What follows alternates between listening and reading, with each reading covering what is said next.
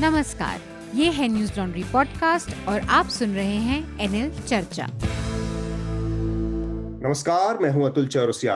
आपका खर्चा आपकी चर्चा हफ़्ता दर हफ़्ता। हम एक बार फिर से लेकर आए हैं न्यूज़ लॉन्ड्री का हिंदी पॉडकास्ट एनएल चर्चा। चर्चा में आज हमारे साथ खास मेहमान हैं सबा नकवी। सबा आपका स्वागत है चर्चा में। मैं बहुत खुश हूँ। अतुल बहुत मज़ा आता है जब भी मैं चर्चा में आती हूँ।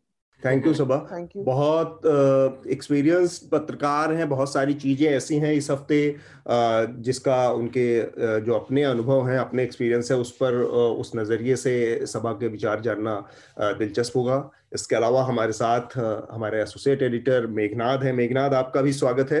नमस्ते अतुल सर नमस्ते। और साथ में हमारे सह संपादक शार्दुल कात्यायन हमेशा की तरह चर्चा का हिस्सा है। शार्दुल आपका भी स्वागत। हेलो नमस्ते। तो बहुत सारी जैसा कि हमने पहले ही बताया कि इस हफ़्ते चीज़ें रही जिनमें जिन पर हमें बातचीत करनी है। मैं चाहूँगा कि मेघनाथ एक बार ये सारे जो विषय हैं आपके सामने रखें फिर इसके बाद हम अपनी चर्चा को आगे बढ़ाएँगे। जी। पहले तो हैप्पी रिपब्लिक डे सबको। वैसे फ़िलहाल रिपब्लिक डे तो तीन दिन पहले था। अभी हम रिकॉर्ड कर रहे हैं उनतीस जनवरी को सुबह ग्यारह बजे।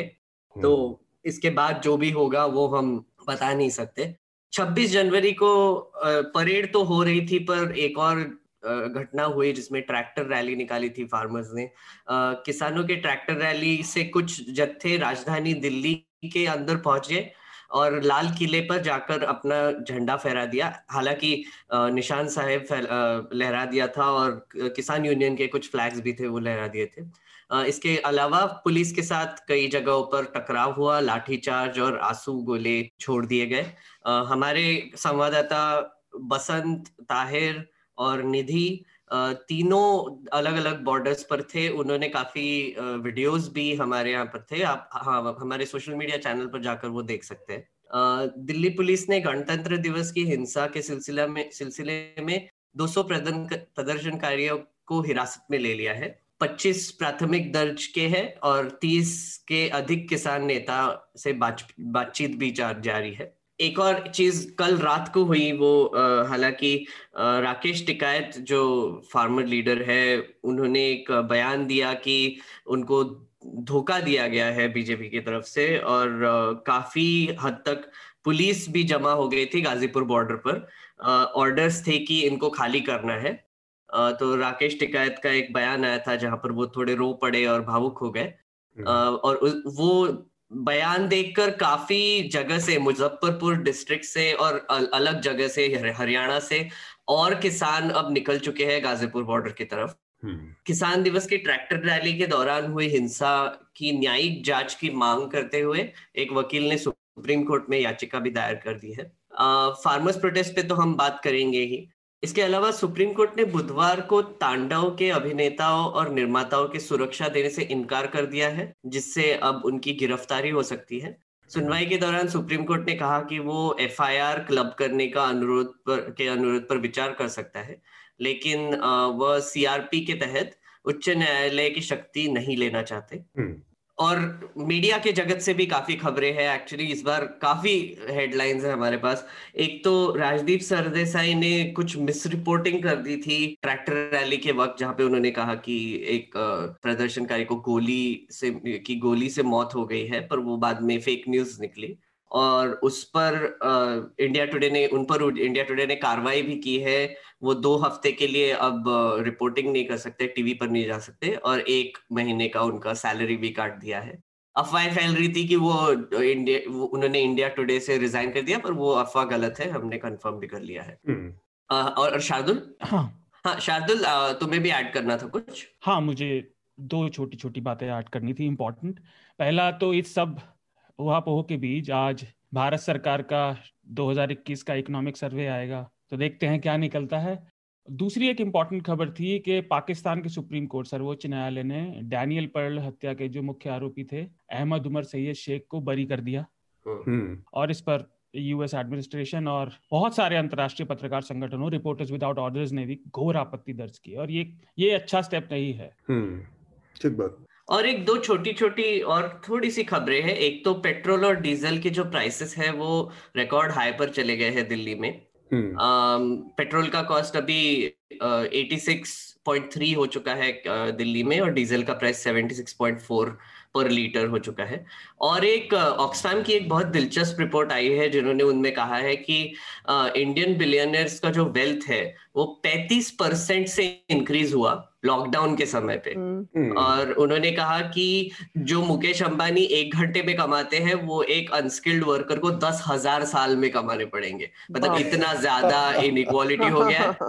वो बोल रहे हैं कि मुकेश अंबानी जी एक एक सेकंड में जितना कमाते हैं वो एक डेली वेज वर्कर को तीन साल लगा लगेंगे कमाने के लिए। नब्बे करोड़ थी शायद। हाँ तो अ, ये जो ये असमानता है जो इनक्वालिटी है वो बहुत सारी चीज़ों में इसलिए झलक भी रही जो लगातार उठा पटक मची हुई है या किसी भी तरह की जो टकराव है वो इसके इसका नतीजा है क्योंकि जो पूरे रिसोर्सेज हैं वो उसमें कहीं ना कहीं बहुत ज़्यादा अंतर आ गया है अनिबिन हो गया है पूरा सब कुछ। दो और छोटी खबरें हैं जिसका ज़िक्र करके हम चर्चा को शुरू करेंगे। एक तो है कि पत्रकार नेहा दीक्षित के ऊपर को धमकी दी गई है, उनको स्टॉक करने की कोशिश की गई है, उनके घर में घुसकर हमले की कोशिश की गई है, उन्होंने एक एफआईआर दर्ज करवाई है। और इसके अलावा उत्तर प्रदेश से एक खबर आई चौबीस जनवरी जो कि उत्तर प्रदेश का स्थापना दिवस होता है, वहाँ पर एक कार्यक्रम के दौरान स्कूली बच्चों को सुबह सुबह बिना स्वेटर, बिना गर्म कपड़ों के, नॉर्मल कपड़ों में योगा करवाया गया, जो कि सर्दी में ठुठुरते हुए बच्चे कर रहे थे बेहद सर्दी का समय था।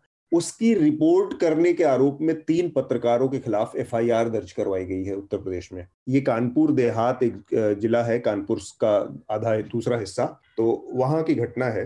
ये तमाम घटनाएँ हैं जिसके ऊपर हम आज बातचीत करेंगे।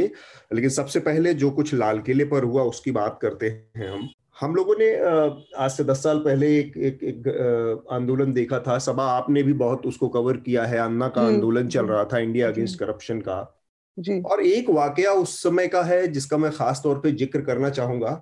तो शायद लोगों को समझने में बहुत आसान थोड़ा सा आसानी होगी। एक एक छोटी सी वीडियो क्लिप वायरल हुई थी उस समय में स्वामी अग्निवेश जो कि अब हमारे बीच में नहीं है। अच्छा। और वो फ़ोन पर बात कर रहे थे कि कैसे ये आंदोलनकारी पागल हाथी में बदल गए हैं और वो उस आंदोलन का हिस्सा हुआ करते थे। तब तक वो अन्ना के मंच पर बैठ रहे थे। अच्छा। लेकिन ये एक वीडियो उस समय वायरल छोटा सा हुआ जिसमें वो कपिल सिब्बल से बात कर रहे थे कि अब कपिल जी देखिए इनके ऊपर लगाम लगाना बहुत ज़रूरी है।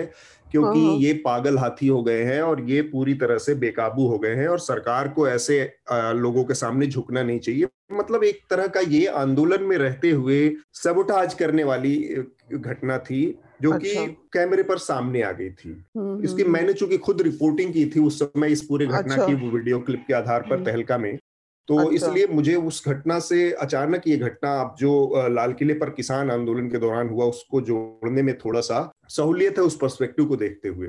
दो महीने से जो किसान आंदोलन लगातार बहुत शांतिपूर्वक चल रहा था और जिसमें लाखों की संख्या में लोग थे वो अचानक से 26 जनवरी को उसका एक हिस्सा एक तबका एक टुकड़ा हम्म, हम्म। रोग चला गया अराजक हो गया बेकाबू हो गया और उसने इतने सारी चीज़ें की। क्या सिर्फ़ इसके आधार पर इस पूरे आंदोलन को जो दो महीने से अपने डिसिप्लिन के लिए एक मिसाल जैसा बन गया था उसको पूरी तरह से खारिज किया जा सकता है? बाकी आंदोलन समय समय पर जो हुए हैं उनके आधार पर आप इसको कैसे आकेंगी? सभा देखिए आपने अन्ना मूवमेंट का ज़िक्र किया वो बहुत पावरफुल मूवमेंट था और हिंदुस्तान में लगता है कि डेकेड पर डेकेड या तो आंदोलन होते हैं या दंगे होते हैं। हाँ। आप है ना? बिल्कुल आप दंगों दंगों का भी देख लीजिए वो डेकेडल दंगे होते हैं। हाँ, अ, लेकिन अन्ना मूवमेंट की जो सोशियोलॉजी थी वो अर्बन मूवमेंट था। वहाँ उसका टेलीविज़न में बहुत कवरेज हुई क्योंकि वो दिल्ली में शुरू हुआ और शहरों में फैला। और दिल्ली में तो आप उसका नतीजा देख ही रहे हैं। अन्ना हजारे तो चले गए लेकिन जो उससे आम आदमी पार्टी लोग। निकली हाँ? वो लोग जो उभरे उससे जो सबसे सक्सेसफुल एक्सपेरिमेंट हुआ है एक्टिविस्ट जो पॉलिटिक्स में जा चुके हैं। उसके आपके अलावा मैं सोच नहीं सकती हाँ? जी, जी, चाहे जो भी हम लोग क्रिटिक करें लेकिन वो कि नॉन पॉलिटिकल एक्टर्स जब ब्रेक करते हैं अब ये जो अ, किसान आंदोलन है विजुअली आपने देखा होगा ये अन्ना आंदोलन से बड़ा फिजिकली जो मीलों लंबे जो इन्होंने कारवान लगाए हुए हैं बॉर्डर पे हाँ? हम्म, कि हम्म, किसान अ, मैं कहूँगी कि एनालिटिकली बहुत ही आपने इंटरेस्टिंग कंपैरिजन उठाया है वो अर्बन था ये रूरल है। रूरल है तो लोग समझने में समझ नहीं पा रहे हैं।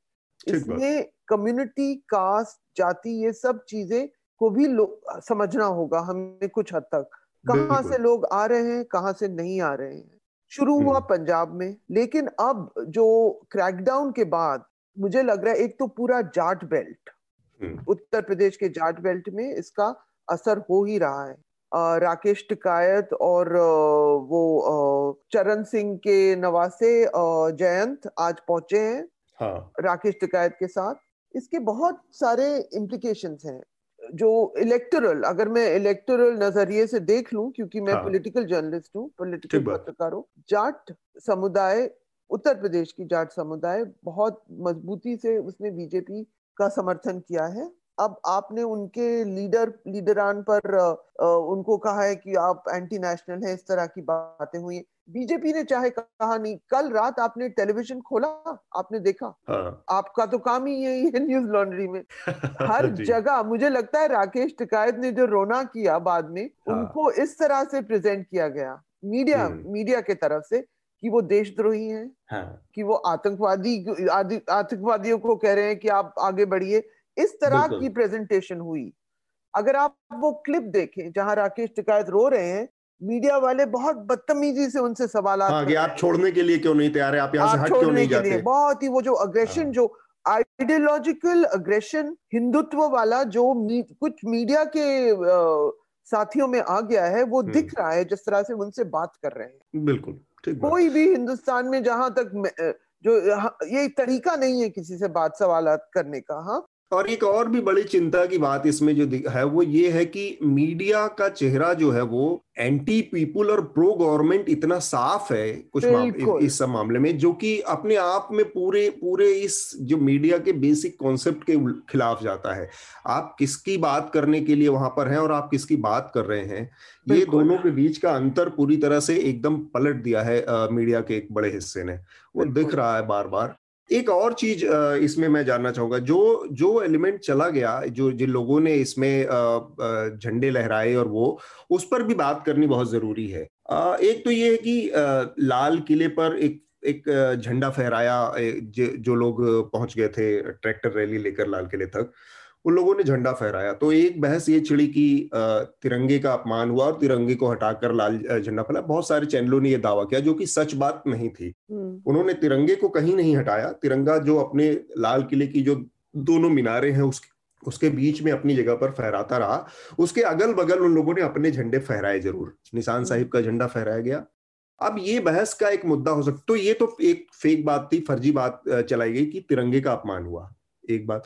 दूसरी एक बात अब बहस महत्वपूर्ण है कि किसी धर्म का झंडा लाल किले पर फहरना चाहिए या नहीं फहराना चाहिए।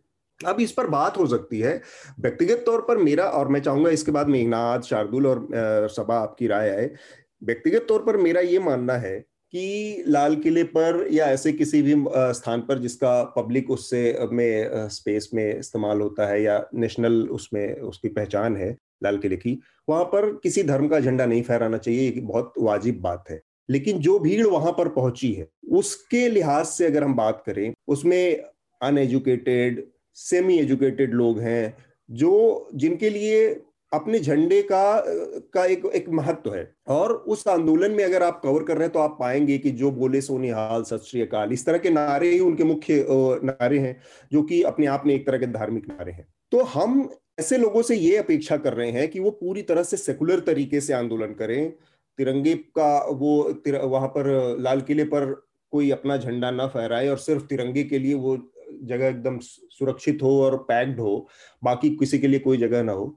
और दूसरी तरफ़ हम ये देखते हैं कि उसी दिन राजपथ पर जो परेड होती है उसमें ज़्यादातर राज्यों से जो झांकियाँ आती हैं टेबल्यू थे वो सब मंदिरों की झांकियाँ थी। तो जिस सरकार ने संविधान की शपथ ली है सेकुलरिज्म की शपथ ली है, वो अपने हर काम काज में उसने धर्म को अपने पॉलिटिकल माइलेज लेने का या पॉलिटिकल उसका एक औज़ार बना दिया है।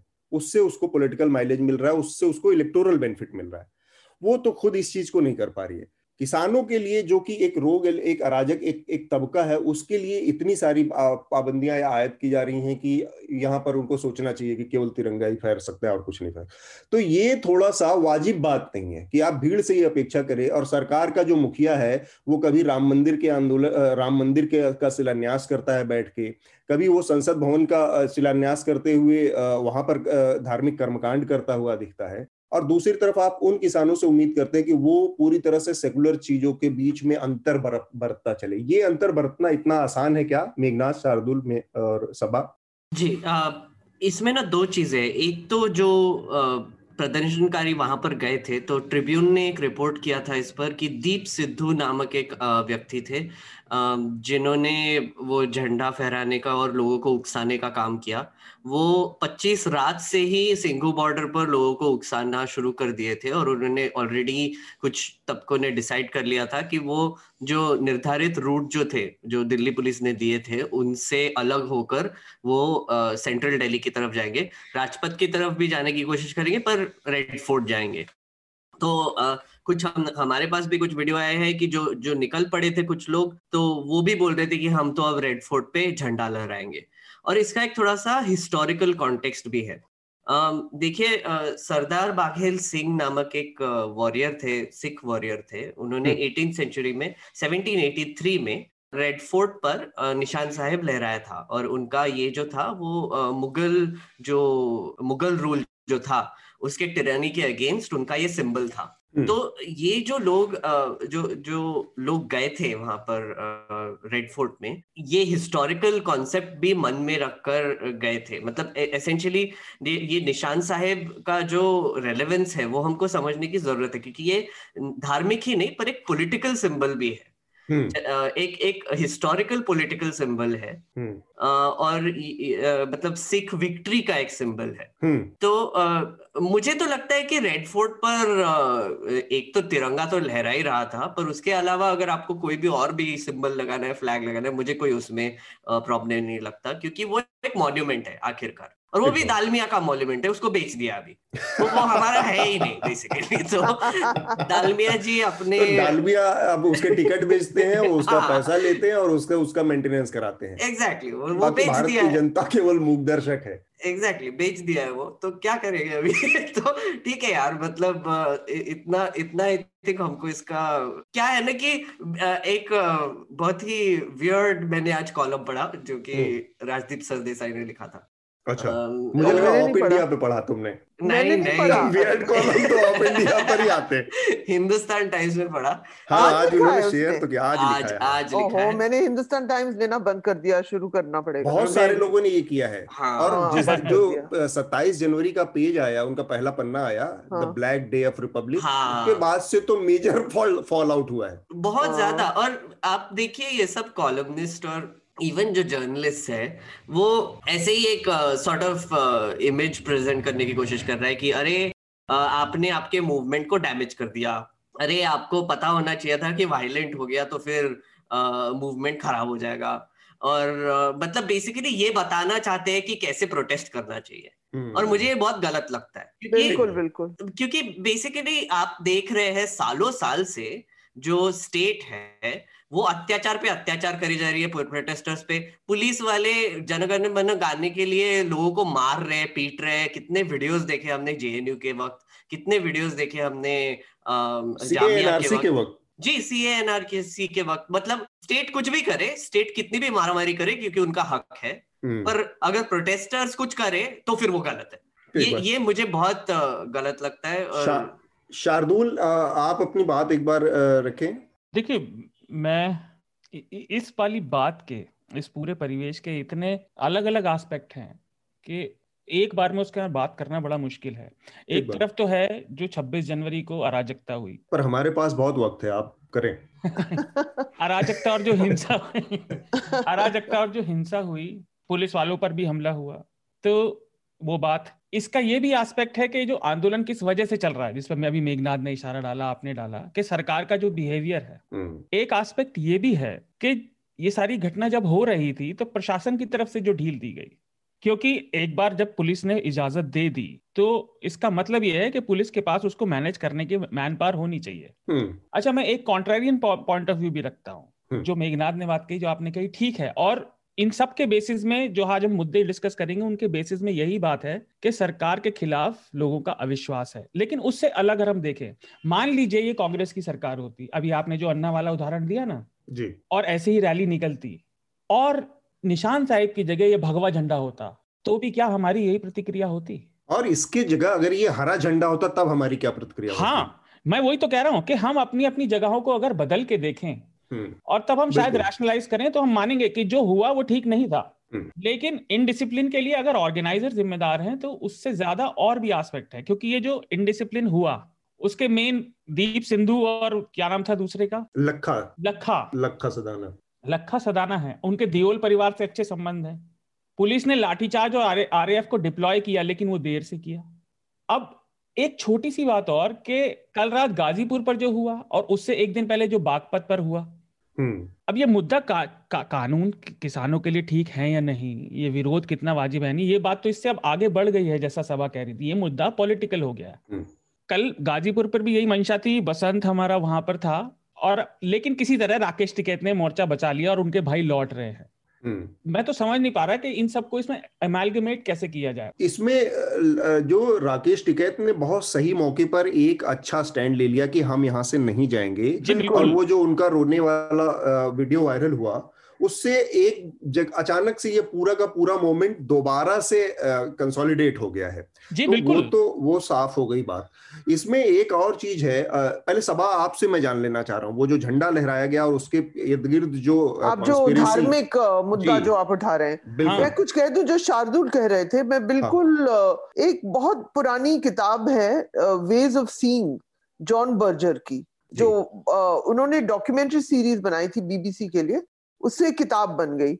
अब बिल्कुल जैसे आपने भी कहा अतुल शुरू में हम लोग ये मान रहे हैं टीवी के नैरेटिव सब मान रहे हैं कि जो लोग गए कल हम्म। जो एक, एक फ्रिंज हिंदू ग्रुप के लोग थे उनको सिटीजन बताया गया और जो किसान है जो गए कल काउंटर प्रोटेस्ट करने के लिए जय श्री राम हटिए यहाँ से आप जाइए छोड़ दीजिए वो गए ना को दो हिंदू सेना। हाँ। हाँ? हिंदू सेना सेना हाँ हिंदू सेना नाम था बिल्कुल। अब हम कह रहे हैं वो सिटीजन्स हैं. अच्छा टीवी उनको बता रही है कि वो सिटीजन हर चैनल बता रहा है और फार्मर्स को इस तरह प्रेजेंट किया जा रहा है कि वो अनार्किस्ट है। हाँ? क्योंकि ये जो आपने शुरू में कहा कि ये ये अब सेट पैटर्न बन गया है कि कि सरकार विरोधी यानी कि आप देश विरोधी। हाँ? हम्म, ये हो गया है। ये पूरी मीडिया इस तरह से झूठ बता रही है लेकिन एक हद होती है और जो शुरुआत में जो इनकम डिस्पैरिटी का आप, की आपने बात की ये सब चीज़ें उसमें भी ये ये जो मूवमेंट्स हो रहे हैं उस, उसमें भी दिक्कत वो फ्रस्ट्रेशन इसीलिए दिख रहा फ्रस्ट्रेशन इसीलिए आ रहा है। और तो ये धार्मिक मुद्दा मैं ये बहुत ही छोटी सी बात है। हम लोग जैसे आपने कहा जिस मुल्क में अभी सब चीज़ बंद करके वहाँ अयोध्या में एक बड़ी सेरेमनी हुई कोरोना के बीच हाँ? हालाँकि हिंदुस्तानियों को इधर उधर भागना पड़ा घर की एकदम से लॉकडाउन करा करा दिया जो भी हुआ सब चीज़ हम लोग हर चीज़ में रिलीजियस सिंबलिज्म एक्सेप्ट करते हैं। हमारे घर में भी अगर कोई मुझे याद है जब हमारी अम्मा का स्कूल की, की जो जन्मभूमि जो हुआ उसमें भी हम लोग धार्मिक किस्म से क्योंकि लोग ज़्यादातर आवाम हिंदू आवाम है जो उस, उसको उसके हाँ, लिए धर्म का एक बड़ा महत्वपूर्ण हाँ, स्थान है वो उसको नहीं छोड़ करते सकते। हैं करते हैं। लेकिन वो अनसेल्फ कॉन्शियसली हम लोग करते थे। अब हाँ। उस सब चीज़ में सेल्फ कॉन्शियसनेस आ गई है। वहाँ मुझे मैं- याद है भूमि पूजन हो रही है। हाँ कॉमन सरकार कर रही है। हाँ। कम से कम राजकाज से धर्म को अलग रखना ये तो सरकार की ज़िम्मेदारी है प्राथमिक ज़िम्मेदारी है। सबसे इंटरेस्टिंग बात मैं आपको बताऊँ इसमें होगा क्या? क्योंकि अभी तक जो हिंदुत्व की जो थिंकिंग है उसमें ये है कि मुसलमान तो दुश्मन है ही। हम्म, लेकिन सर, सीख बुद्धिस्ट वो आप अगर पढ़े सावरकर वगैरह वो लोग सब वैसे असल में हिंदू हैं। हम्म, अब आपने ये जो डिस्कम्फर्ट आवाम को मीडिया को जिसको भी हो रहा है कि सिखों ने वही झंडा लहराया जो उनके सिख रेजिमेंट में भी लहराते हैं।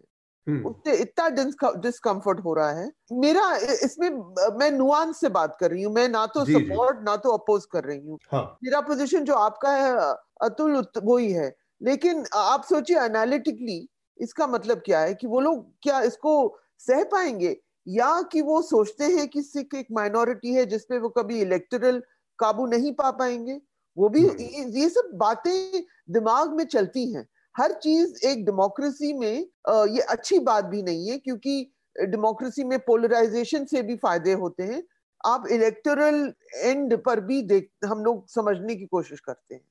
और सबा आपकी हाँ. आ, आ, एक बात थोड़ी सी आगे बढ़ाना चाहूँगा ये जो प्रेजुडिस जो क्रिएट किया जा रहा है सिख के अगेंस्ट स्पेशली हाँ. इसका भी इम्पैक्ट होगा मुझे लगता है। क्योंकि ये नैरेटिव में अगर आप स्पेसिफिकली सिख लोगों को दिखा के उनको खालिस्तानी बोल रहे हैं टेररिस्ट बोल रहे हैं ये वो वो जो मुसलमानों के साथ होता था पहले वो अभी सिखों के साथ भी हो रहा है। हम्म। तो ये एक और ये बेसिकली हिंदुत्व का एक ट्रेट ही है कि फैक्शंस क्रिएट करना और उनको एनिमी डिक्लेयर करना। और और ये तो मेघनाथ और इंटरेस्टिंग है कि ये मुसलमान कम्युनिटी के मुकाबले सिखों में ये ज़्यादा रिफ्लेक्ट होगा क्योंकि हाँ. उनके पास मुसलमानों के पास कोई अपना पॉलिटिकल प्लेटफॉर्म उस तरह का नहीं है उनके पास अकाली दल सिरोमणि अकारा गुरुद्वारा प्रबंधक कमेटी हम्म, हम्म। बहुत सारे पोलिटिकल प्लेटफॉर्म है जो इस चीज़ को आवाज़ देने के लिए रेडी बैठे हैं जी बिल्कुल। और आप देखेंगे कल मैं मेन स्ट्रीम का कवरेज भी देख रहा था थोड़ा सा कि वो गाजीपुर में जो पुलिस का आ, जो जत्था इकट्ठा हो गया था वहाँ पर आप देखेंगे कि सब जो मेन स्ट्रीम के जो रिपोर्टर्स थे वो बाहर बैरिकेड के पास पुलिस के बीच में खड़े होकर ये बोल रहे हैं कि लोग वापस चले गए हैं और ये खत्म हो चुका है और अब अब बेसिकली अब पुलिस जाने वाली है अंदर और सबको हटाने वाली है। इलेक्ट्रिसिटी हम्म। काट दी गई थी टॉयलेट्स हटा दिए गए थे पानी हटा दिया गया था। तो ये सब चीज़ें मेन स्ट्रीम मीडिया रिपोर्ट कर रही थी पर अंदर जाके कोई प्रोटेस्टर से बात नहीं कर रहा है। अंदर जाके ये जो रोने वाला सीन हुआ वो वो उन्होंने कवर कर दिया और उसमें जैसे सभा ने ऑलरेडी बोला उसमें अग्रेसिवली उनको पूछ रहे कि आप खाली करेंगे? आप खाली करें आप खाली करेंगे? तो मतलब आप देखिए कि एक जिससे उन्होंने बात किया उसकी आपने वीकनेस दिखा दी। हम्म। और इस पे लोग मज़े भी लूट रहे थे। मैंने हम्म। देखा सोशल मीडिया पे बड़े बड़े अपने बीजेपी के प्रवक्ता एक्सेट्रा हम्म। मज़े उड़ा रहे थे कि अरे इसको तो रोनी पे मजबूर कर दिया योगी आदित्य अच्छा अच्छा मैंने देखा नहीं तो बेसिकली हाँ। ये जो नैरेटिव है ये आईटी सेल का ही नैरेटिव था एसेंशियली तो आप देखेंगे कि डिस्क्रेडिट करने की कोशिश जो की जा रही है ये फार्मर्स प्रोटेस्ट की वो 26 से तो ऑब्वियसली शुरू ही हो चुकी थी पर कल रात भी हमको इसके थोड़े से वाक्य दिखे ये बात जो मेघनाथ ने बताई और ये सब हाँ. मैं इसी का ज़िक्र करने वाला था पर इसके साथ अगर हम थोड़ा पीछे हट के देखें ना हाँ. देखिए एक एक तो ये हल्की बातें करना और ऐसे वैसे स्टेटमेंट देना ये तो एक लत है और ये लत इन्हें लग चुकी है और इसका भारी परिणाम हो सकते हैं अच्छा ये तनावपूर्ण परिस्थिति जो हुई तैयार इसे जितने खराब तरीके से हैंडल किया जा सकता है, वो प्रशासन कर रहा है। और ये शुरू से दिखाई दे रहा है। इन्होंने खालिस्तानी वाली बातें आज से तो शुरू नहीं करी 26 जनवरी के बाद से, ये नवंबर से चल रही हैं। तीन बार चर्चा में तो हम बात कर चुके हैं, है ना? और यूनियन मिनिस्टर तक ने ये बात कही है तो ऐसा तो है नहीं, ये बात आ जाइए और इसके बाद मीडिया के साथ साथ जो इनके इंटरनल सोशल मीडिया ग्रुप पे जिस तरह का उन्नीस सौ चौरासी वाला विट्रियोल चल रहा है ये शर्म आनी चाहिए। ये अपने आप को हिंदूवादी कहते हैं, कमाल है। अच्छा इससे मेन बात राजनीति का आधार जो सभा बात कह रही थी इलेक्टोरल पॉलिटिक्स का ये इन्होंने राजनीति का आधार बस सत्ता जीतना बना दिया है उसका पब्लिक हम्म। वेलफेयर से जन कल्याण से कोई लेना देना नहीं है और आखिरी बात में कहूँगा इतनी गंभीर बातें हो गई हाँ। अगर हम पूरे परिवेश पर नज़र डालें तो आपको याद होगा दूसरा साल है लगातार जब साल की शुरुआत में बड़े आयोजन के दौरान दिल्ली में राजधानी में भयंकर अराजकता फैली और कानून व्यवस्था चरमरा गई हाँ। अब वो बाय डिज़ाइन हो लापरवाही हो गलती हो कुछ भी हो हाँ। पर ये शर्मनाक है कि इसके लेवल केवल प्रशासन ही जिम्मेदार है और किसकी और किसकी ज़िम्मेदारी है? नहीं उसमें ऊपर से लेके नीचे तक आप जिसके जो नीतियाँ बना रहा है उस नीतियों से पैदा होने प्रभाव का आकलन करने में चूक रहा है उसके बाद लोग इकट्ठा हो रहे हैं वो अगर विरोध करते हैं तो उनको कैसे हैंडल किया जा रहा है? इस सब में अल्टीमेटली ऊपर से लेकर नीचे तक एडमिनिस्ट्रेशन सत्ता इन सब की नाकामी ही छुपी हुई है। हाँ और जो टिकैत को रोने की बात पे चिढ़ा रहे थे उन्हें याद रखना चाहिए। जाट रेजिमेंट का वाक्य जाट बलवान तो जाट भगवान। हम्म। तो इन्हें इस चीज़ से बचना चाहिए। जाट बोले तो सोलह दुनिया आठ है ना? तो इसके इसका एक और पहलू है उस पर भी बात करी जाए जो हिंसा हुई उसको चैनलों ने दिखाया। लेकिन क्या इतनी बड़ी हिंसा क्या इतनी बड़ी अराजकता थी ये तो उसको थोड़ा सा आंकड़ों में एक एक एक पर्सपेक्टिव में देखेंगे हाँ। लोग तो ज़्यादा समझ में आएगा।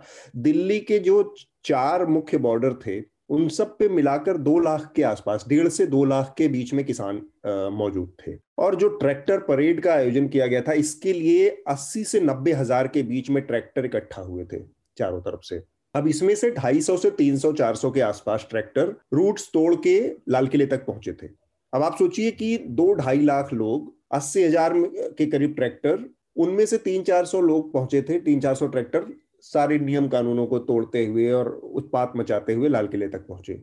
तो क्या सिर्फ़ यही एक चेहरा था? बाकी जो अस्सी हज़ार ट्रैक्टर अपने रूट पर चल रहे थे, जिन्होंने शांति से पूरे परेड को, उसको किसी ने देखा, किसी ने दिखाया? क्या किसी ने ये देखा कि उन्हीं के रास्ते में फूल बरसाए गए उन ट्रैक्टरों के ऊपर?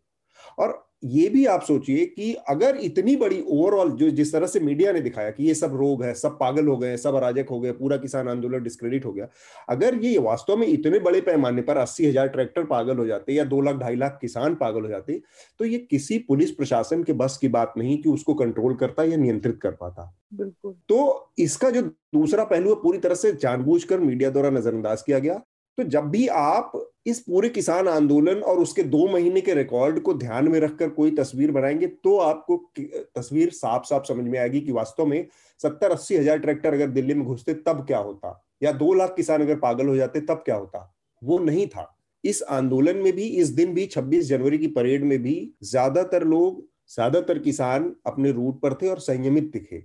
निश्चित रूप से जो हुआ है, उसके लिए उन लोगों के खिलाफ कार्रवाई होनी चाहिए, कड़ी कार्रवाई होनी चाहिए। दीप सिद्धू जैसे लोगों के वीडियो सामने है लखा सदाना के वीडियो के चेहरे सामने हैं, इन लोगों के खिलाफ कार्रवाई हो, जाँच हो। सरकार ने क्या किया? सैतीस किसान, जो चालीस किसान आंदोलन उसमें बातचीत में हिस्सा ले रहे थे, उसमें से सैतीस के खिलाफ एफआईआर दर्ज कर ली है। दीप सिद्धू का नाम बाद में आया जब मीडिया में शोर मच गया अगले दिन सुबह जोड़ा गया एफआईआर में। हम्म। तो ये तो तरीका है पैटर्न है ये हमने पुलिस दिल्ली पुलिस के कामकाज का पैटर्न बहुत दिलचस्प है। आप देखिए दिल्ली में जब दंगे हुए किन लोगों के नाम एफआईआर में जोड़े गए? मुसलमान जिन इलाकों में मरा है उन इलाकों के मुसलमानों के नाम उनकी हत्या में जोड़ के दंगे की चार्जशीट दाखिल की गई है। तो ये तो पुलिस, दिल्ली पुलिस का रवैया है, जो कि सीधे सीधे हमने बहुत सारी चार्जशीट की पे रिपोर्ट फ़ाइल की है उनका वो निकाला है, उनका रिव्यू किया है, सारी चीज़ें दिखती हैं। पर दिल्ली पुलिस को ये समझना चाहिए कि ये चीज़ें आगे जाके कोर्ट में जाएँगी, तब क्या कितनी टिकेंगी? और वास्तव में किसानों का पूरा आंदोलन कितना अराजक था या नहीं था? इसको भी समझना चाहिए। सभा इस हिंसा पर आपकी प्रतिक्रिया और फिर मेघनाद और शार्दुल की भी प्रतिक्रिया लेंगे कि वास्तव में क्या पूरा का पूरा आंदोलन हिंसक था अराजक था पागल हो गया था? नहीं नहीं बिल्कुल नहीं। और मैं एक और सवाल पूछूँगी क्योंकि मुझे पता नहीं है क्या रेड फोर्ट जाना उस दिन इलीगल था? ये एक सवाल है। क्या हम्म। छुट्टी का दिन था कुछ लोगों के लिए? क्या वहाँ जाना मना था? बिल्कुल। ये भी हम पूछ सकते हैं ना। मेरा हाँ। मन हुआ कि मैं रेड फोर्ट में जाऊँ अगर इलीगल था क्या एक झंडा लहराना कहीं से भी ये सब सवाल है हम्म। क्या अच्छा उसमें ना तो किस ना तो वो किसानों ने जो ट्रैक्टर चलाए जो पुलिस के साथ मार मारपीट हुई हम देख रहे हैं कि वो तलवारें वगैरह निकल गई थी पुलिस के साथ जो हुआ हाँ। वो सब वो हिंसा था लेकिन ज़्यादातर ये सवाल उन्होंने क्या आम नागरिक पर हमला किया हम्म। उन्होंने क्या लोगों को लिंच किया। उन्होंने क्या दंगे दंगे करवाए? उन्होंने क्या घर जलाए? क्या किया उन्होंने? नहीं मैं एक्सक्यूज नहीं कर रही मैं पूछी वो हम्म। उन्होंने कहा हम जाएँगे अपने मुल्क के लाल किले पे और हम्म। हम झंडा लहराएँगे। किया ना ये किया। गलत था मैं ये भी नहीं कह रही हूँ लेकिन आप समझिए लार्जर स्केल पर मुझे एक तरफ़ आप ये भी कह सकते हैं it is an act of कि हम सिटीजन हैं हम अपना हक भी जताएँगे। उन्होंने किया ये नहीं करना था। और ये हुआ और जहाँ ट्रस्ट था कि हाँ, आपसे बात कहीं हुई थी आप कहीं गए। हाँ, फोड़ भी की आप लोगों ने हिंसा भी किया लेकिन जिस ग्रुप ने किया उसको आप टारगेट करिए कार्रवाई करिए। हाँ और ये एक, एक चीज़ मैं बताऊँ मेरा एक बार सिंगू बॉर्डर में फ़ोन चोरी हो गया हाँ। हम्म। तो फिर आदमी जब एक फ़ोन चोरी हो जाता है तो मैं घूम रही थी पुलिस में जाके रिपोर्ट की वो एक पूरा एक्सपीरियंस हो गया। एक आईबी के लोग ने मुझे कांटेक्ट किया वो भी थे सिंगू बॉर्डर पे। हाँ, हाँ? कि आप इन इस, इस आप उस फ़ोन का ये मॉडल का ये नंबर बताइए। मैं उनको जानती हूँ। अब आप हम्म। बताइए इतने महीनों से आपके इंटेलिजेंस ऑपरेटिव्स भी हैं। दिख रहा है सब कुछ। हम्म। सामने दिख रहा है। आपने कुछ इंटेलिजेंस रिपोर्ट नहीं तैयार की कि ये हो अब मुझे सबा नकवी को आईबी के लोग फ़ोन कर रहे हैं। मदद करने की आपको फ़ोन कैसे वापस मिले? और स्टेज पर से दीप सिद्धू जैसे लोग एक हफ़्ते पहले से ये सब चिल्ला रहे, रहे थे। तो हाँ मुझे समझ नहीं आता। कि आपने क्या इंटेलिजेंस रिपोर्ट नहीं थी? या वो जो जो कुछ किसान आंदोलन के लोग कह रहे हैं ज़्यादातर वो लेफ़्ट यूनियन वाले उसमें भी दो किस्म के लोग हैं ना हाँ, आंदोलन हाँ, में वो लीडरशिप वो कह रही है एजेंट वो पहले भी कह चुकी है मुझसे agent provocateurs is the word they use उनका वो टर्मिनोलॉजी में हाँ कि मतलब जो आदमी हमारे बीच होता है लेकिन दूसरे दुश्मन का काम करता है। वो शब्द वो लोग तो शुरू से कह रहे हैं कि हमें डर है कि वो घुस गए हैं इसमें। अब या दीप सिद्धू या तो हम सोचते हैं कि वो डबल एजेंट है या वो होंगे उन्होंने आपको याद है एक इंटरव्यू में बरखा दत्त के साथ भी भिंद्रन वाले की को खूब अच्छा कहा था। हाँ हाँ। हाँ हाँ हाँ वही है वो दीप सिद्धू। तब से हम लोगों ने उनका नाम जाना है। उन्होंने तो ये सब मुझे नहीं लगता कि किसानों ने इतना भी बुरा किया अच्छा नहीं हुआ अच्छा तो नहीं हुआ। कुछ लोगों के एक्शन के वजह से पूरे मूवमेंट को मेन स्ट्रीम मीडिया डिस्क्रेडिट करने डिस्क्रेडिट करने में लगी। मेघनाथ हिंसा पर आपकी क्या राय है कि क्या ये सारे के सारे आंदोलन को जिस तरह से डिस्क्रेडिट किया जा रहा है? मैं मैं फिर से वही पॉइंट पर आना चाहूँगा कि अगर आपके पास एक ऐसी सत्ता है जो काफ़ी अग्रेसिव है जो काफ़ी उनका जो रवैया है वो बेसिकली पब्लिक क्रशिंग कर रहा है लाइक कंसिस्टेंटली और मतलब जब से आया है तब से। जैसे अगर मैं फिर से यूपीए को कंपेयर करना चाहूँगा तो जब निर्भया का प्रोटेस्ट हुआ था तो लोग राजपथ पर पहुँच गए थे। मैं भी वहाँ पर पहुँच गया था। मेरा तो ऑफ़िस बाजू में ही था। मैं भी चला गया था और बहुत वाटर कैनन चल रहे थे वहाँ पर और मैंने वाटर कैनन मुँह पे भी खाया है। तो वो यूपीए के समय पे भी होता था और तब आप देखिए कितना गुस्सा था। हम्म। तब देखिए कैसे लोग कह रहे थे कि वहाँ पे पहुँचना इलीगल था। उस दिन वहाँ पे सेक्शन 144 लगा हुआ था और पर फिर भी लोग पहुँच गए वहाँ पर। तीन दिन के लिए थे वहाँ पर बाय द वे राजपथ पे। और राजपथ पे प्रोटेस्ट कर रहे थे। उन्होंने नॉर्थ ब्लॉक और साउथ ब्लॉक्स में भी चले गए। आई थिंक अतुल सर हम भी बात कर रहे थे right North Block South Blocks पे चढ़ गए थे ऊपर और स्लोगनेरिंग कर रहे थे एक्सेट्रा तो तब आपने जो अभी होता है जैसे आप पूरा कंटिजेंट लेकर आए लाठी के साथ और फिर मारना शुरू कर दिए प्रोटेस्टर्स को और फिर हटाना शुरू कर दिए एक्सेट्रा एक्सेट्रा वो नहीं होता था। तो हाँ. आपको ये भी समझने की ज़रूरत है कि जैसे स्टेट जब अग्रेसिव होती है तो उसके खिलाफ जो लोग आवाज़ उठाने की कोशिश करते हैं वो उनके लिए रिएक्ट करते हैं। बिल्कुल तो वो एक हद तक हम गांधी जी को याद करेंगे ठीक है गांधी जी कहते थे अहिंसा की वजह से हम आगे बढ़ेंगे और हमको आज़ादी मिलेगी। पर वहाँ पर भी भगत सिंह थे। भगत सिंह थे वहाँ पर भी उसमें भी आप मॉब के साथ इस तरह के इस तरह की समझदारी इस तरह के आर्टिकुलेशन की उम्मीद कैसे कर सकते हैं? गांधी जी के विचार तो वो है ना जब आप कहीं ऑर्गेनाइज तरीके से कुछ कर रहे हैं। अब एक हिस्सा जो रोग हो ही गया है या अराजक हो गया है। और एक मज़े की बात सर एक और हुई पिछले हफ़्ते बोस के बोस को लेकर सुभाष चंद्र बोस को लेकर। हम्म। सुभाष चंद्र बोस तो आर्मी खड़े कर रहे थे।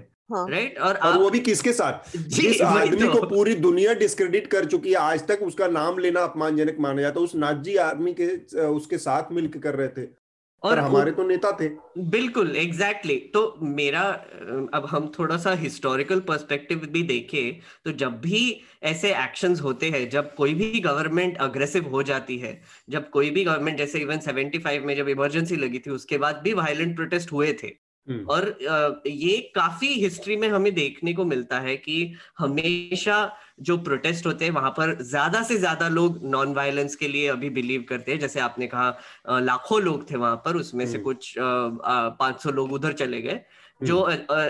हम अराजक ही बोल सकते हैं उनको। पर ये तो आई थिंक एक्सपेक्टेड ही होना चाहिए था। मतलब हाँ. अगर जैसे सभा ने भी कहा इंटेलिजेंस की भी तो कामियाँ है यहाँ पर। बिल्कुल। शार्दुल आपकी टिप्पणी?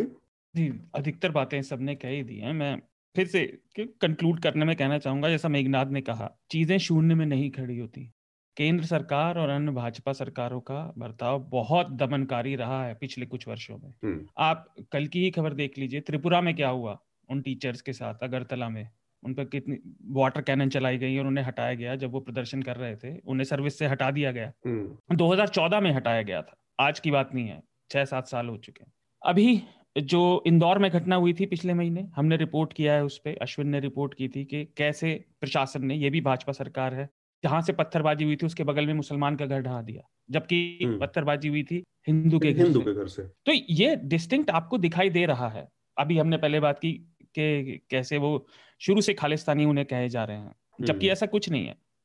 इससे इस सब की वजह से सरकार और जनता के एक बहुत बड़े पोर्शन के बीच एक गहरी खाई बन गई है अविश्वास की। और जब तक सरकार थोड़ा नम्रता ताकतवर को नम्रता ही सुहाती है वो अकड़ के खड़ा रहता है तो उसे अहंकार ही कहते हैं।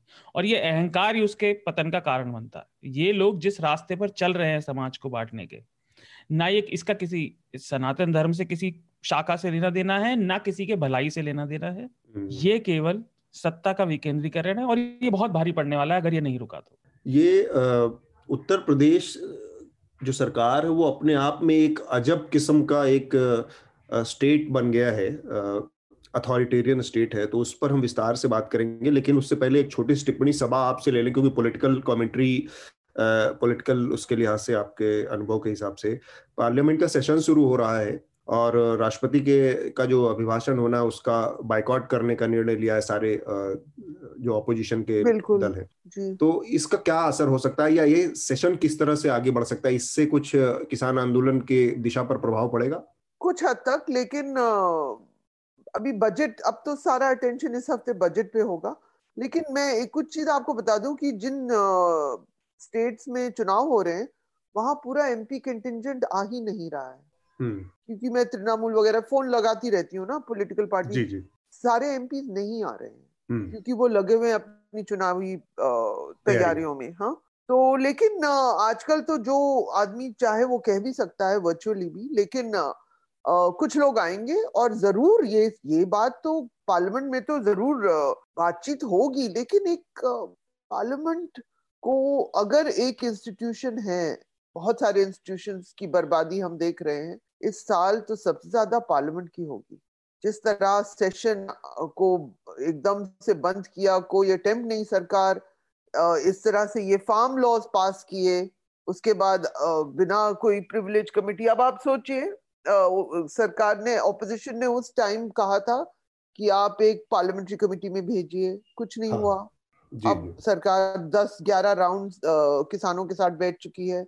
तो मेरे ख्याल से मेघनाथ भी ये काफ़ी जानते हैं वो पार्लियामेंट में काम कर चुके हैं क्या आपको लगता है मेघनाथ की पार्लियामेंट क्या आपकी क्या राय है जी आ, तो मैं श्रोताओं को ये बताना चाहूँगा कि पार्लियामेंट आज से ही शुरू हो रहा है मतलब आज ही प्रेसिडेंशियल हम्म। एड्रेस है और उसके बाद एक जैसे बजट सेशन दो हिस्सों में बांटा जाता है तो पार्लियामेंट फिर अप्रैल तक चलेगा अप्रैल आठ तक चलेगा अभी जो सेशन होने वाला है, वो बजट को लेकर होने वाला है। और इसमें एक आप हमको एक्चुअली देखने वाली चीज़ होगी कि जब बजट का डिस्कशन होता है तो एक चीज़ होती है डिमांड फॉर ग्रांट्स डिस्कस किए जाते हैं। तो हमारे पास तो अभी 50 से ज़्यादा मिनिस्ट्रीज है, पर चुने हुए पाँच से छह मिनिस्ट्रीज पे डिस्कशन होता है उनके बजट पर कि आ, क्या होना चाहिए एक्सेट्रा और वो गवर्नमेंट डिसाइड करती है कि कौन से मिनिस्ट्रीज आने चाहिए। अब ये देखने वाली चीज़ होगी कि अभी एक फार्मर प्रोटेस्ट चल रहा है इतना बड़ा इतना बड़ा यू नो रिफॉर्म पास किया गया है अभी और रिफॉर्म पास करके अगर आप ऑर्डिनेंस को ले ले तो वो उसको अच्छे से छह महीने भी हो चुके हैं वो पास करके। हालाँकि उसको स्टे भी लगा दिया है सुप्रीम कोर्ट ने दो हफ़्ते पहले।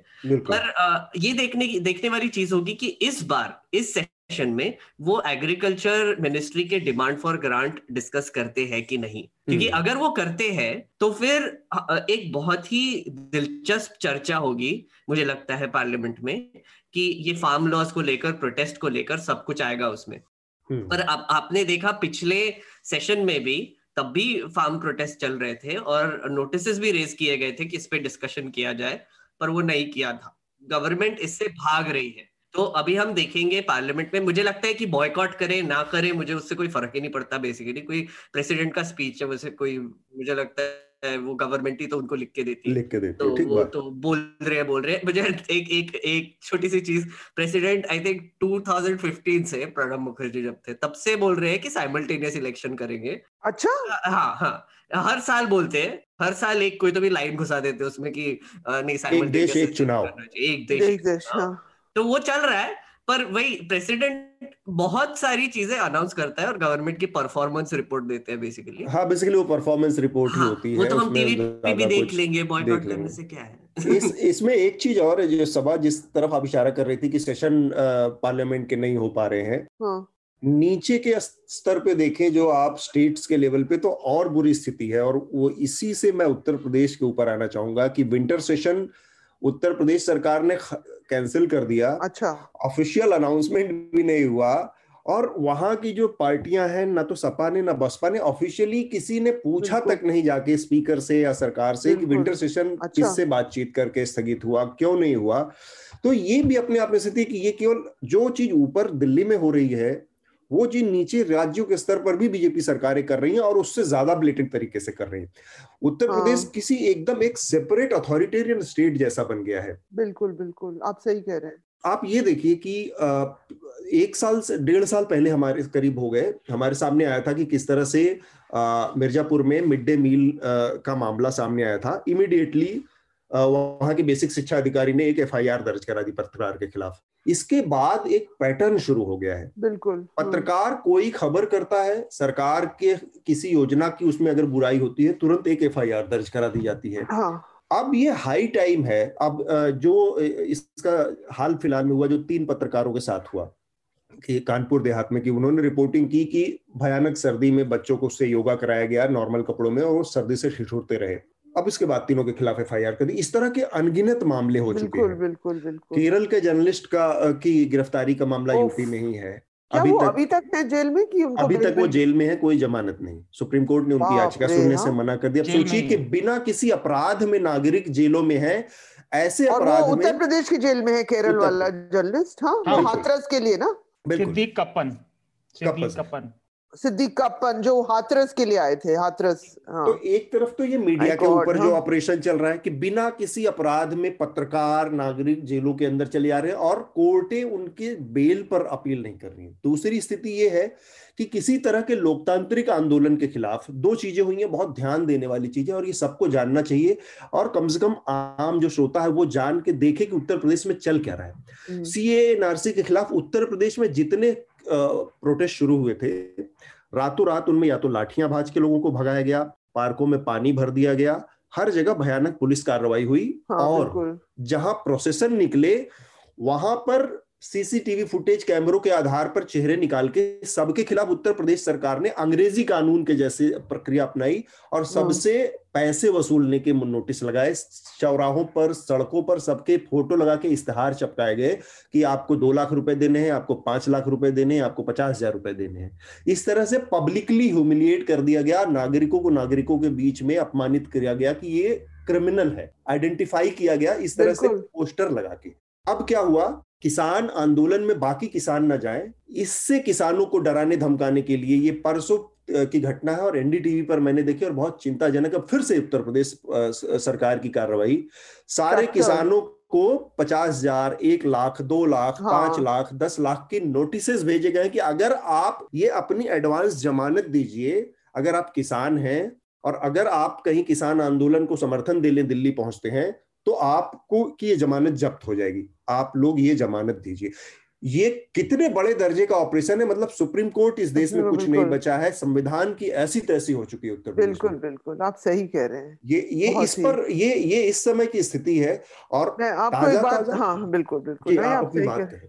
नहीं नहीं आप पूरी आप बहुत अच्छी तरह सब बता रहे हैं और बिल्कुल भयानक सिचुएशन है उत्तर प्रदेश में। बिल्कुल आप कहिए मैं इस अब आप लोगों की राय इसके बाद हम राजदीप सरदेसाई और नेहा दीक्षित वाली मुद्दे की बात करेंगे तो मैं इस पर आप लोगों की राय देना जानना चाह रहा हूँ कि उत्तर प्रदेश में अलग से जो इस तरह के ऑपरेशन चल रहा है उस पर आप लोग क्या राय लगातार चल रहा है?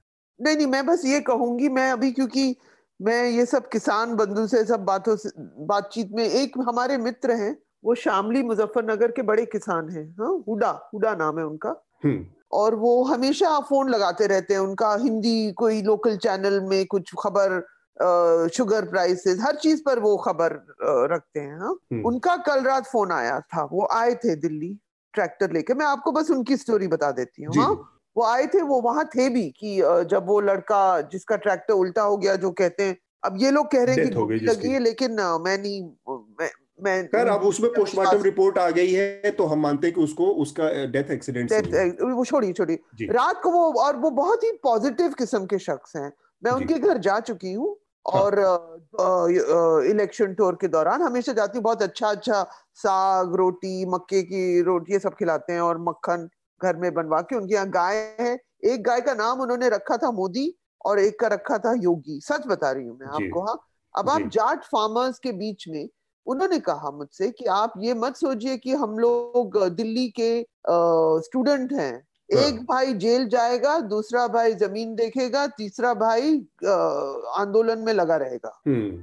राकेश टिकायत की बात कर रहा था। हाँ राकेश टिकायत के वो ज़्यादातर जयंत चौधरी के ज़्यादा करीब है। राकेश टिकायत के इतने करीब नहीं है लेकिन वही हम्म। इलाका है। और वो खाप पंचायत में हिस्सा लेते हैं और ये सब करते हैं। उन्होंने कहा कि ये आपकी मीडिया समझती नहीं है हम जैसे किसानों को। हम्म। किस जिस तरह हम रहते हैं। चाहे राकेश उसने उस वक्त बताया कि मुझे पता राकेश टिकाय का भाई है उसको जेल भी भेज दे सारा जाट बिरादरी खड़ी हो जाएगी। उसका भाई है वो आके आंदोलन में बैठ जाएगा। तीसरा वो ज़मीन देखेगा। इस हम्म, तरह की। बात वो मुझसे कह रहा था। हालाँकि वो वो कह रहे घर वाले भी कह रहे हैं कि एफआईआर दर्ज हो जाएगा ये हो जाएगा। वो रात को वापस गया उस दिन उन्होंने आप सोचिए शामली वापस गया। जिला हम्म, शामली हाँ? बिल्कुल। ट्रैक्टर लेकर वो आए थे और वापस चले गए और वो काफ़ी मतलब अच्छा खान खाते पीते किसान है उनका पक्का मकान है अपने हम्म। गाँव के इलाके में हाँ? और वो लोगों को इकट्ठा भी करते हैं और ये सब तो ये आ, क्या आ, बिल्कुल ऐसे लोगों को आप क्रश कर पाएँगे? दूसरी बात जो हमने कही ही नहीं। सरकार ने क्यों इतनी नम्रता से कोशिश की कि किसान से बात करे? ग्यारह क्योंकि आधे किसान जो जो कहते हैं कि जो एक भाई जो दिल्ली के बॉर्डर पे है उसका रिश्तेदार हिंदुस्तान के बॉर्डर पे खड़ा हुआ है हम्म। ये जो लिंकेज है गाजीपुर बॉर्डर में तीन चार दिन पहले रिपब्लिक डे से एक दिन पहले वो वहाँ के रिटायर्ड सर्विसमैन ने एक प्रेस कॉन्फ्रेंस की और वो सरदार नहीं थे हाँ। उत्तराखंड और उत्तर प्रदेश वाले सर्विसमैन ने प्रेस कॉन्फ्रेंस की वहाँ अलग अलग टोलों में अलग अलग चीज़ें हो रही हैं हम्म। हाँ बहुत सारे आर्मी वालों ने अपने मेडल्स वहाँ पे सरेंडर किए हाँ हाँ हाँ। तो ये सब हो रहा है। तो ये आप इस तरह का क्रिमिनलाइजेशन अगर वो करें आदित्यनाथ योगी कोशिश तो करेंगे। हाँ, हाँ बिल्कुल वो हम्म। दिख भी रहा है। अच्छा आप नोट करिए कि हरियाणा वाले इतना नहीं कर रहे हैं। हाँ या हरियाणा में इतना वो वो नहीं हो रहा है जिस तरह का। लेकिन उत्तर प्रदेश योगी सरकार ऐसा लग रहा है कि उस एक कॉन्फिडेंस कहीं से आ रहा है या ऑब्वियसली नंबर से कॉन्फिडेंस आ रहा है कि आपके पास सरकार है आपने एक पैटर्न उस एक पैटर्न बना लिया है। पहले आपको उसमें सफलता मिली है। अतुल एक चीज़ और योगी का कॉन्फिडेंस एक और चीज़ से आ रहा है। आधे स्टूडियो नोएडा में बसे हुए हाँ। आप सोचिए। हाँ, हाँ, आपने देखा है? उनकी सबके स्टूडियो वो बंद करवा देगा कल। हमारे हिंदुस्तान के सबसे मशहूर एंकर भी वहाँ छुपे हुए हैं। हाँ? हम्म, हम्म। आप जानते हैं मैं गोस्वामी की बात हाँ, कर रही हैं हाँ बिल्कुल बिल्कुल। हाँ, सब नोएडा पे बैठे हुए हैं। आधे स्टूडियो वाले नोएडा में अब आप बताइए कोई कोई कोई कैंपेन चलाएगा योगी के अत्याचारों पे? नोएडा में बैठकर हाँ? मेघनाथ आप अपनी बात कहें ये और शार्दुल दोनों ये बहुत महत्वपूर्ण मुद्दा है उत्तर प्रदेश में जिस तरह से लगातार सिविल राइट्स को का हनन हो रहा है। जी आपने आपने बहुत ही खूबसूरत तरीके से एक्चुअली एक्सप्लेन कर दिया कि उत्तर प्रदेश में क्या हो रहा है। पर मैं मध्य प्रदेश की तरफ़ भी थोड़ा सा ध्यान देना चाहूँगा क्योंकि ये शार्दुल तो वहीं से है वो भी बताएँगे। मुझे लगता है कि एक तरीके से एक ऐसी बिलीफ सिस्टम सॉर्ट ऑफ़ बन गई है कि अगर आप एकदम ऐसे अग्रेसिव तरीके से रूल करेंगे और मैं इसको रूल करूँगा रूल हम्म। कहूँगा वैसे हमारे यहाँ पर हम ये शब्द यूज़ नहीं करते पर अगर आप योगी आदित्यनाथ को देखें तो वो रूल ही कर रहे हैं हाँ। मतलब कोई राजा की तरह बिहेव कर रहे हैं हम्म। और हमारे प्रधानमंत्री भी यही सोचते हैं कुछ रॉयल दिखते एकदम रॉयल तरीके से बिहेव करते हैं मुझे लगता है कि ये लोग इनका पहले से ही माइंडसेट रहा है अगर आप वेस्ट बंगाल की तरफ़ भी देख ले अभी जो हो रहा है ये एक से जाके दूसरी जगह कॉन्कर करते हैं। हम्म। ये स्टेट्स कॉन्कर करते हैं रूल हाँ, करने हाँ, के हाँ. लिए। और आप ये पैटर्न देख सकते हैं। मैं तो हमेशा इसको थोड़ा सा फ्यूडल माइंडसेट से ही देखता हूँ कि एक राजा है उसकी प्रजा है और वो प्रजा बढ़ानी है। और हम्म। वो करने के लिए वो कुछ भी करने के लिए तैयार है।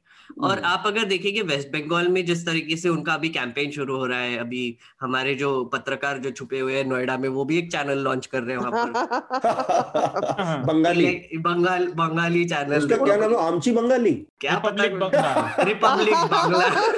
R Bengal R Bengal. R Bengal. तो मतलब बेसिकली पत्रकार उनको हम पत्रकार कहना चाहे बंद एंकर। करते एंकर कहते हैं। Anchor, anchor. मैं तो एंकर भी सही है। मैंने उनको पत्रकार कहा उफ गलती हो गई मेरे आपने से। कहा मेघनाथ मैंने नोटिस किया। नहीं तो आ, आप आप देखिए मध्य प्रदेश में भी आप देखेंगे तो शिवराज सिंह चौहान की जो गवर्नमेंट है जैसे वो मुनावर फारूकी की केस ले लीजिए।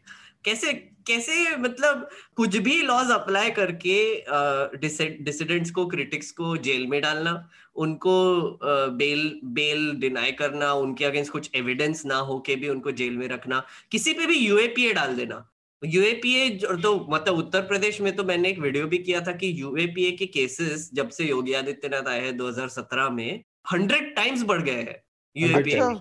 और सेडिशन तो मज़ाक बन गया जब चाहे तो जिसके सेडिशन इस तरह से हाँ। लगा रहे जैसे पॉकेट मारी के केसेस लगते हैं आई थिंक शशि थरूर और राजदीप सरदेसाई के अगेंस्ट भी सेडिशन Sedition लग लगा हाँ वो भी लगाया है वो भी छह लगा है। जर्नलिस्ट जो है सबके ऊपर सेडिशन लगा है जी तो अ, मेरा कहने का मतलब ये है कि अ, जब तक अ, हम ये ना देख ले कि ये लोग हम पर रूल नहीं कर रहे भैया। ये हम ये हमारे सेवक है। हम इनकी सैलरी देते हैं। हाँ, ये हमारी वजह से वहाँ पर है और हम ये सर्विट्यूड वाला जो एटीट्यूड है ये जो हम हम जो सरकार की सेवा करने में लाइन लगा रहे हैं आई थिंक ये जब तक बदलेगा नहीं तब तक ये और अग्रेसिव ही होते जाएँगे। तब तक ये और भूमि पूजन करेंगे एक और चीज़ है मेघनाथ। कि योगी आदित्यनाथ इस मामले में भी एक्सेप्शनल है। मतलब सरकारें और भी आई हैं जो इस तरह से आ, आ, तरी, अपने मनमाने तरीके से काम करती रही हैं बहुत अथॉरिटेरियन तरीके से। लेकिन योगी आदित्यनाथ का जो मामला है सरकारें नागरिकों को इस तरह से परेशान नहीं करती। आम पब्लिक को इस तरह से सीधे हम्म, चौराहे पर फ़ोटो लगवा देना और मतलब किसानों के घर में नोटिस भिजवा देना कि पचास हज़ार एक लाख रुपए आप लोग जमा करवा दीजिए ताकि जब आप जाए किसान आंदोलन तो उनको जब्त किया जा सके। ये इंतहा है हम्म, ऑपरेशन की। शार्दुल आप तो मेघनाथ ने कहा कि आप राजस्थान मध्य प्रदेश के भी हैं और हम तो ये कहेंगे कि आप उत्तर प्रदेश और मध्य प्रदेश दोनों जगह के हैं तो दोनों हाँ। जगहों की बात हो रही है। मैं वही कहने वाला था मेरी पैदाइश और है तो मेरठ की है। हाँ। चलिए। तो और मैं रहता यहाँ पर हूँ। तो एमपी में भी यही हुआ जो जो इन्होंने विधानसभा का सत्र था वो भी कैंसिल कर दिया था। एनडीटीवी पर वो अनुराग की रिपोर्ट थी कि जो उन्होंने एफिडेविट दाखिल किया था कि लोगों को कोविड हो गया उन्हें कभी कोविड ही नहीं हुआ था। हम्म, लेकिन सत्र कैंसिल होने के साथ साथ चुनाव अच्छे से हो गए रैलियाँ भी हो गई। हम्म, तो ये तो कोविड को इन्होंने वो बना दिया। पर इससे एक अलग बात जो आपने कही हमारे मुद्दे आज आसपास एक दूसरे के साथ ऐसे गुथे हुए हैं कि वो शून्य हम्म। वाली बात पिछली वाले टॉपिक की सही बैठती है। दूसरा पत्रकारिता का वो है नेहा दीक्षित वाला। वो भी उत्तर प्रदेश से जुड़ा है। उनको भी धमकियाँ मिलनी शुरू हुई जब उन्होंने योगी आदित्यनाथ की सरकार में ही जो एनकाउंटर हुए लगातार मतलब कितने शायद साल भर में हज़ार हुए थे। बारह सौ कुछ हुए बारह सौ पैंसठ। हाँ हज़ार से ऊपर थे। उसमें से उन्होंने कुछ की पड़ताल की और वो रिपोर्ट प्रकाशित की थी उसके लिए। आई थिंक उन्हें अवार्ड भी मिला था। तो उन्हें तब से धमकियाँ मिल रही हैं जान से मारने की जहाँ वो होती हैं फ़ोन करते हैं। और आप याद कीजिए कुछ कितने शायद दो वर्ष हो गए हैं बरेली के आसपास पत्रकारों को कितनी बुरी तरह मारा था उनके ऊपर पेशाब कर दिया था पुलिस वालों ने बुरी तरह मारा था। और सीए तो के टाइम पर जी सवाल बोलिए। नहीं नहीं आप खत्म करिए खत्म करिए। सीए के टाइम पे इन्होंने रात को जाकर लोगों के घरों में मुस्लिम आबादी वाले एरिया में सीसीटीवी कैमरे तोड़े थे। आपको याद है? हम्म, घरों के अंदर मारपीट की थी महिलाओं से बुज़ुर्गों से बेइज्जती की थी। अब हम आते हैं इधर की बात पर। आपने वो वाली बात बताई और आपने कहा कि बच्चों ने कपड़े पहन रखे थे मैं सुनने वालों के लिए स्पष्ट कर देना चाहता हूँ केवल नॉर्मल कपड़े सर्दियों वाले भी नहीं थे। हाफ़ शर्ट निक्कर सॉक्स और जूते अच्छा। और सर हम्म। पर रुमाल था सर्दी में। वो कह रहे नहीं हमने केवल योग करने के लिए उन्हें इन कपड़ों में लाए थे तो वो क्या योग पैंट और शर्ट में नहीं हो सकता था हाफ़ स्लीव्स में? मैं बचपन से शाखा में करता है ऐसा कब हुआ कि आप स्वेटर में नहीं कर सकते योगासन? हम्म, लेकिन हर चीज़ को डंडे से हाँकना ये इन लोगों की आदत बन चुकी है। और योगी आदित्यनाथ को शक्ति एक और जगह से मिल रही है मैं आपको बताऊँ यूपी में सत्ता की तूती सबके सर पे चढ़ के बोल रही है जिस जिसको जो जो दबी हुई कुंठा है ना इन सबके मन में चाहे वो जाति से जुड़ी हो चाहे वो हम्म, पुरानी। सरकारों से जुड़ी हो सबके सर चढ़ के बोल रही है कि अब हम्म। हमारा राज आ गया। ठीक बात। अभी कुछ दिन पहले इन्होंने कॉन्फ्रेंस कर। जाति का जो एंगल है वो बहुत महत्वपूर्ण है कि लंबे समय बाद सवर्ण जो पॉलिटिक्स है इस उत्तर प्रदेश में 90s के बाद 93 के बाद आया मौका मिला है पूरी तरह से सवर्ण पॉलिटिक्स को उत्तर प्रदेश में। तो वो भी एक बड़ी वजह है इस पूरे जी इससे जुड़ी बात जो उन्होंने कही मध्य प्रदेश और इससे जमानत वाली बात उस बात पे डिटेल में अभी आप उठाएँगे तो करेंगे पर ये देखिए मुनव्वर फारूकी के वो जोक अभी हुए नहीं हुए इस पे पूरी बात नहीं है लेकिन उसे जमानत नहीं मिल रही। लेकिन यूपी की एक और खबर मैं बताता हूँ दो दिन पहले की दो दिन नहीं शायद कल की या परसों की है कि कानपुर देहात में ही जो आपने बात बताई वो अकबरपुर की है ये मूसा नगर की है। हम्म, वहाँ पे भूमाफिया से तंग आके दंपत्ति मतलब बहुत गुहार लगाता रहा फ़ोन करता रहा उसकी किसी ने नहीं सुनी उन्होंने आत्मदाह कर लिया बच्चों सहित चार बच्चों सहित अपने। तो आप किस चीज़ पे कंसंट्रेट कर रहे हैं? उन्हें लग रहा है कि हम अपना नैरेटिव बनाए रखेंगे चाहे वो मीडिया से हो किसी से भी हो सब अपना हिंदू धर्म के राज में लग गए हैं।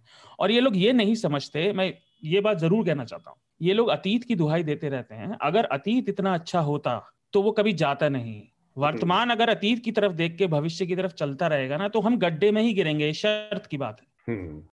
चलिए बहुत महत्वपूर्ण बात कही शार्दुल आपने ये। इसी का अगला हिस्सा फिर उत्तर प्रदेश सरकार से ही जुड़ा है। उत्तर प्रदेश के नोएडा शहर में जो सेक्टर 20 का थाना है वहाँ पर सात लोगों के खिलाफ एफआईआर दर्ज कराई गई है एक और उसमें राजद्रोह के आरोप लगाए गए हैं। सिडिशन के चार्जेस लगाए गए हैं। इसमें सांसद शशि थरूर हैं कांग्रेस के और उसके अलावा छह पत्रकार हैं। राजदीप सरदेसाई हैं ज़फ़र आगा हैं हाँ, अनंत नाथ हैं और मिनाल पांडे हैं। तो इतने लोगों को और विनोद को जोश हैं। इसके अलावा वहाँ के जो एडिटर पब्लिशर हैं परेश नाथ ये छह लोग अच्छा हैं। अच्छा। तो इतने लोगों के खिलाफ एफआईआर दर्ज की गई है सेडिशन के चार्जेस में। हम्म, अब ये बड़ा सवाल है कि मीडिया की रिपोर्टिंग के दौरान फैक्चुअल एरर्स होते हैं बहुत सारे लोगों से होते हैं और उसकी एक बहुत स्थापित परंपरा है कि पत्रकार उस पे उसका बिल्कुल, बिल्कुल। जाता है माफ़ी हाँ। मांग लेते हैं संस्थान माफ़ी मांग लेता है कि ये ये स्थिति थी जिसकी वजह से ये गलतियाँ हुई लेकिन इस मामले में केस दर्ज कर दिया गया और वो भी सिटीजन के तो एक तो मेरी समझ में नहीं आता कि इसमें राज कोई पत्रकार अपनी पत्रकारिता की वजह से कुछ गड़बड़ी हो जाती है फैक्चुअल तो उसमें राजद्रोह कहाँ से आ गया दूसरी दूसरी दिक्कत इसमें यह है कि जो राजदीप के साथ उनके संस्थान ने किया इंडिया टुडे ग्रुप ने उसने राजदीप सरदेसाई को दो हफ्तों के लिए ऑफेयर कर दिया है मतलब वो अब अपना बुलेटिन नहीं करेंगे ऑफेयर रहेंगे और एक महीने की सैलरी काट हाँ। अब इंडिया टुडे ग्रुप का ये हम लोगों ने न्यूज़ लॉन्ड्री पर एक इससे रिलेटेड एक रिपोर्ट भी लगाई है कि उसी इंडिया टुडे ग्रुप पर वहाँ के एंकरों ने ऐसे ऐसे कारनामे किए हैं ऐसे ऐसे। फिरका परस्ती की रिपोर्टें की हैं जो पूरी तरह से फेक थी फर्जी थी और उसमें कई गुना ज़्यादा पोटेंशियल था कम्युनल डिसहारमोनी फैलाने का हम्म, दंगे फसाद हो सकने का मिस इन्फॉर्मेशन का तो एक लेकिन कभी भी इंडिया टुडे ग्रुप ने उन खबरों पर इस तरह का नहीं किया तो उसके लिए आप हमारा न्यूज़ लॉन्ड्री की वो रिपोर्ट पढ़ सकते हैं। लेकिन राजदीप के मामले में जो किया उस पर आप लोगों से प्रतिक्रिया चाहेंगे? पहले सबा आप बताएँ। इसमें दो तीन चीज़ें मैं कहना चाहूँगी। एक तो ट्विटर ने पत्रकार को बिल्कुल बहुत ही मजबूर कर दिया। मजबूरी is not the right word मैं क्या कहूँ कि जब पुराने जमाने की जो ट्रेनिंग थी ना हाँ। एक कम्युनिटी ने दूसरे कम्युनिटी पे पत्थर फेंके फिर पुलिस आई और वो ओल्ड ट्रेनिंग ये थी कि आप बताएँ भी नहीं किसने किस कम्युनिटी पत्थर नहीं बताना था हाँ। कम्युनिटी नहीं बनाना बताना था। वो तो जमाना गुजर भी गया खत्म हो गया। अब तो लोग जब कुछ हुआ भी नहीं है बीजेपी की आईटी सेल बताती है कि ये हुआ हाँ, ये हुआ फेक इमेजेस लेकर। एक तो इंसिडेंट था कि भोजपुरी सिनेमा की इमेज डे लेकर कि मुसलमान एक महिला के साथ बंगाल में उससे रेप कर रहे हैं ये सब हुआ है। हम्म। आईटी सेल की वजह से पकड़े भी गए अब ये लाइव सिचुएशन में मेरी राय ये है कि हमको बहुत टेम्पटिंग है ट्वीट करना। जब पब्लिक अनरेस्ट हो रहा है उस वक्त हमको या तो बंद कर देना चाहिए या तो इस तरह की ट्वीटिंग करनी चाहिए कि it is not an insult to the national flag you know भड़का भड़कावा बयान नहीं देना चाहिए। That is ideal way to function और यू कि क्योंकि लाइव सिचुएशन में अब ये भी है कि लाइव न्यूज़ का जमाना है तो लोग फंसे हुए हैं इसमें। मैं समझती हूँ कि पत्रकार भी फंसे हुए हैं। हर मिनट बताना है कि मैं हूँ यहाँ।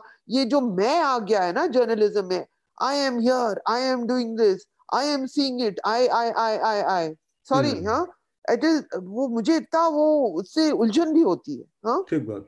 हम लोग तो ये सब उसमें फंस प्रेशर जाते आ गया है कि सबको इमीडिएटली ट्विटर पे कुछ ना कुछ बोल हाँ। देना है यहाँ पे न- हाँ, नंबर आपने वन आपने जो कहा वो बिल्कुल सही कहा क्योंकि मैं भी आई थिंक मुझे भी ये थोड़ी सी डिज़ीज़ हो गई है क्योंकि आई थिंक सबको ही हो गई है जिनको बेसिकली कुछ ना कुछ तो मैं सोच रहा था मैं जब ये पूरा तहलका हो रहा था तो मैं न्यूज़ राउंड की न्यूज़ रूम भी चला रहा था मतलब सोशल हम्म। मीडिया के रिपोर्ट्स आ रहे थे वो हाँ, हम हाँ। डाल रहे थे और हमको लाइव वीडियोस आ रहे थे हमारे रिपोर्टर्स से। हाँ। मैं भी सोच रहा था कि इतने लोगों ने बयान दिए उस पर कि क्या होना चाहिए क्या सोचना चाहिए आपको। हाँ। मैंने सोचा कि यार मेरे ओपिनियन क्यों मैटर करेगा इसमें? मेरा हाँ। कोई लेना देना है नहीं इससे। बेसिकली लेना देना इन द सेंस मैं एक तो फार्मर प्रोटेस्टर नहीं हूँ मैं प्रशासन का अधिकारी नहीं हूँ। मुझे बस मेरा काम है दिखाना कि वहाँ पर क्या हो रहा क्या है। हो रहा है एग्जैक्टली आप ओपिनियन बनाइए आपका खुद का पर मुझे ऐसे लगने लगा है कि जैसे जो टॉप एंकर कोट अनकोट जो है वो आपको यही बताना चाहते हैं कि आप ऐसे सोचिए। अब ऐसे सोचिए। और ये दोनों तरफ़ से हो रहा है हर तरफ़ से हो रहा है। लोग हमको बताना चाहते हैं कि आपको हम कैसे सोचना चाहिए। और मुझे लगता है ये ना हमारे एक तरीके से क्रिटिकल थिंकिंग एबिलिटीज भी बहुत जल्दी मार रहा है। बिल्कुल बिल्कुल। हमारे बेसिकली ये क्रिटिकली देखने का जैसे फॉर इंस्टेंस एक एग्ज़ाम्पल देता हूँ कि जब वो झंडा फहराया गया निशान साहिब तो इमीडिएटली इतना मिस इन्फॉर्मेशन स्प्रेड हो रहा था उस पर हाँ। एक तो बात थी वो नवनीत की जो शॉट मतलब उसको शूट करके मारा गया उस पे भी मिस इन्फॉर्मेशन थी। दूसरा था कि एक येलो फ्लैग था उधर वो बोल रहे थे कि वो खालिस्तानी फ्लैग है राइट Um, फिर ऊपर से बोल रहे थे कि तिरंगा को हटाया गया था। हाँ। ऊपर से बोल रहे कि अ, कुछ अ, कोई तो भी काउंट भी दे रहे थे कि कितने पुलिस कर्मियों को मार दिया गया है एक्सेट्रा एक्सेट्रा तो हम्म। मतलब आप सोचिए कि इतने समय में इतनी मिस इन्फॉर्मेशन स्प्रेड हो गई इसके बारे में पर इसके ऊपर जो लोग ओपिनियन देने लगे वो। मिस इन्फॉर्मेशन को और स्ट्रॉन्ग कर रहे थे इंस्टेड अगर वो देखते कि एक्चुअली ये सही है गलत है फैक्ट चेक करते और फिर वो बताते कि exactly. नहीं ये नहीं हुआ था yeah. जैसे हाँ। आपने बोला कि नहीं नहीं तिरंगा तिरंगे का डिसरिस्पेक्ट नहीं हुआ था ये हाँ, बेसिक। जॉब है पर हाँ। अगर आप इस फेक न्यूज़ पे अपना ओपिनियन चढ़ा रहे हो बिल्कुल बिल्कुल यही हुआ है तो ये ना बहुत खतरनाक होता जा रहा है तो ये कहीं ना कहीं इसमें राजदीप से भी मिसिंग हुई लेकिन उन्होंने माफ़ी मांगी वो उनकी तरफ़ से उन्होंने करेक्शन किया और ज़्यादातर उनके एंकर कुछ नहीं करते भाई। हाँ। बैठे रहते हैं हाँ। और तो ये एक बड़ी स्थिति हमारे सामने दूसरी तरफ़ नेहा दीक्षित का मामला है सबा हाँ। आ, बतौर वुमेन जर्नलिस्ट इंडिया में काम किया है आपने अलग अलग इलाकों में। कितना मुश्किल है इस तरह के थ्रेट में आजकल के आप लोग में तमाम हमारे जान पहचान के पत्रकार हैं महिला पत्रकार हैं जिनको थ्रेट्स और इस तरह की गालियाँ बिल्कुल। होती हैं। लेकिन जो नेहा दीक्षित के साथ हुआ उनके घर तक घुस जाना और वहाँ तक पहुँच जाना बहुत चिंता का विषय है कि किसी की भी सुरक्षा जो पत्रकार अपने काम काज के लिए अब अगर सुरक्षित नहीं है तो फिर काम करेगा कैसे? आप लोगों के अपने अनुभव अगर बता पाए तो ज़्यादा मैं आपको बताऊँ हाँ नेहा तो मैं जानती हूँ नेहा को और वो उन्होंने बहुत ज़बरदस्त इन्वेस्टिगेटिव रिपोर्टिंग ग्राउंड रिपोर्टिंग वगैरह की लेकिन मैं आपको एक बात और बताऊँ आप नेहा नेहा का बयान गौर से पढ़िए। जी। उन्होंने ये भी कहा है I do not want to make the story about myself हाँ हाँ but I am sharing it उसने लिखा है ये सब। दैट इज़ वेरी इंपॉर्टेंट देखिए क्योंकि मैं फिर से वो आय के ऊपर जा रही हूँ। मुझे समझ नहीं आता कि हम लोग सब उसमें फंस जाते हैं। ये I am here I am doing this this has happen to me अब आप मेरी I am very senior to Neha हाँ? हम्म। लेकिन I am senior to Neha certainly लेकिन ये जब ये ट्रोलिंग का जमाना शुरू हुआ मेरे मुझे भी बहुत ट्रोलिंग हुई क्योंकि मैं भाजपा हाँ। को कवर कर रही थी और मैं मुसलमान नाम थी। और मैं अ, अ, लेकिन मेरी जो ट्रेनिंग उस दौर में हुई जब सोशल मीडिया नहीं था इतना इम्पोर्टेंट मेरी जो जर्नलिज्म जब मैंने सीखा तो एक चीज़ मैं समझ गई कि I must not be the story because I do not want to be a victim if I am a victim I don't want to go to people as a victim आप समझ गए मेरी बात? हाँ, हाँ, ये थॉट प्रोसेस था हाँ हम्म, हम्म, कि मैं अपनी स्टोरी नहीं बताऊँगी। मैंने कभी नहीं अब अब this you know I have been attacked there has been a threat there has been some vulgar is all आज तक I do I do not like to say कि मेरे साथ ये हो रहा है। हिंदुस्तान के लोगों के साथ और भी बुरी चीज़ें हो रही हैं। हम्म, लेकिन आज का दौर ऐसा है कि कभी कभी जब मेरा गैस सिलेंडर नहीं मिलता है तो आप सोचिए नोबडी इज़ परफेक्ट या बिजली कट जाती है तो अगर मैं सोशल मीडिया में ट्विटर में डाल दूँ तो झट से ठीक हो जाता है। हाँ हम्म, आप सोचिए ये भी है जमाना।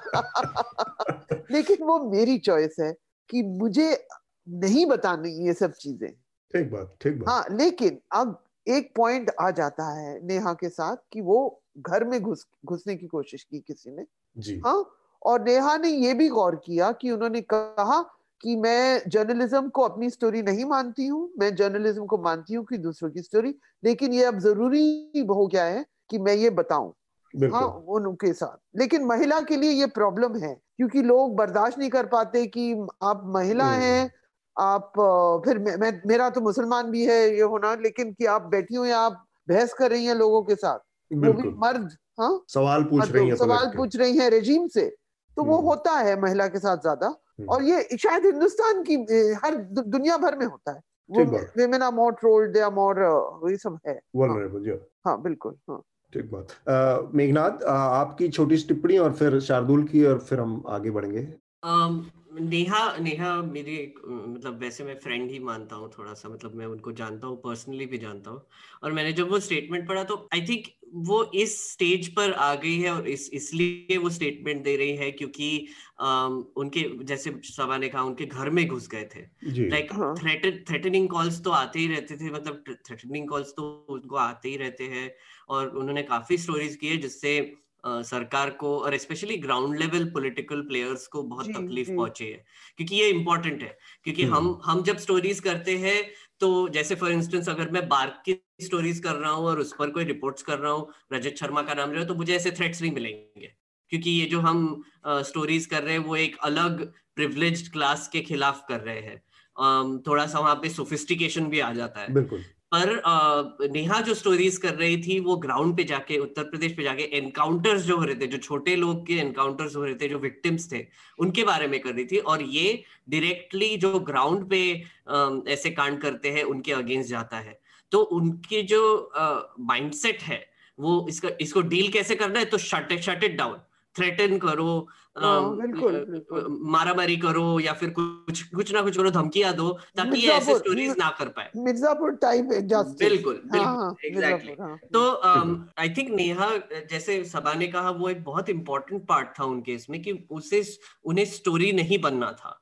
राइट हम्म। उन्हें उन्होंने ये भी इसीलिए ऐड किया है कि ये इस हद तक पहुँच चुका है कि मुझे बोलना पड़ रहा है हम्म। हम्म। ये इतना सिवियर हो गया है कि मुझे I have no no choice कि मुझे अब खुद को अब थोड़ा सा बोलना पड़ेगा और शायद स्टोरी भी बन जाऊँगी तो ठीक है पर आई थिंक uh, ये बहुत इंपॉर्टेंट चीज़ है कि एक आपने जर्नलिस्ट को इस हद तक पुश कर दिया है कि एसेंशियली उनको ये ऐसा स्टेटमेंट देना पड़ रहा है और फिर आप सोचिए ना कि मेंटल प्रेशर कितना पड़ता है। कि हम्म। आप ये इसी के बारे में सोचोगे फिर आपके जो स्टोरीज है आप जो काम करते हैं एग्जैक्टली exactly, वो फिर ठप पड़ जाता है तो इसका एक चिलिंग इफ़ेक्ट भी हो जाता है।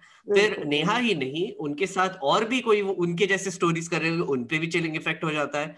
तो फिर ये एक टैक्टिक है प्रेशर अप्लाई करने की एडमिनिस्ट्रेशन की। हम्म, बिल्कुल। शार्दुल? देखिए राजदीप को जो सजा दी इंडिया टुडे ने वो उनका उनका अधिकार क्षेत्र है। कुछ लोग कह रहे हैं ऐसा नहीं होना था, कुछ को कह, कुछ लोग कह रहे हैं ऐसा हुआ, ठीक है। मैं ये मानता हूँ ये उनका अधिकार क्षेत्र है, ये बात ठीक है, राजदीप से गलती हुई। और देखिए जो आपने सारी बात की और मेघनाथ और सभा ने भी बोली, ये ज्ञान बांचना हिंदुस्तान में एक आदत है, वो सब करते हैं।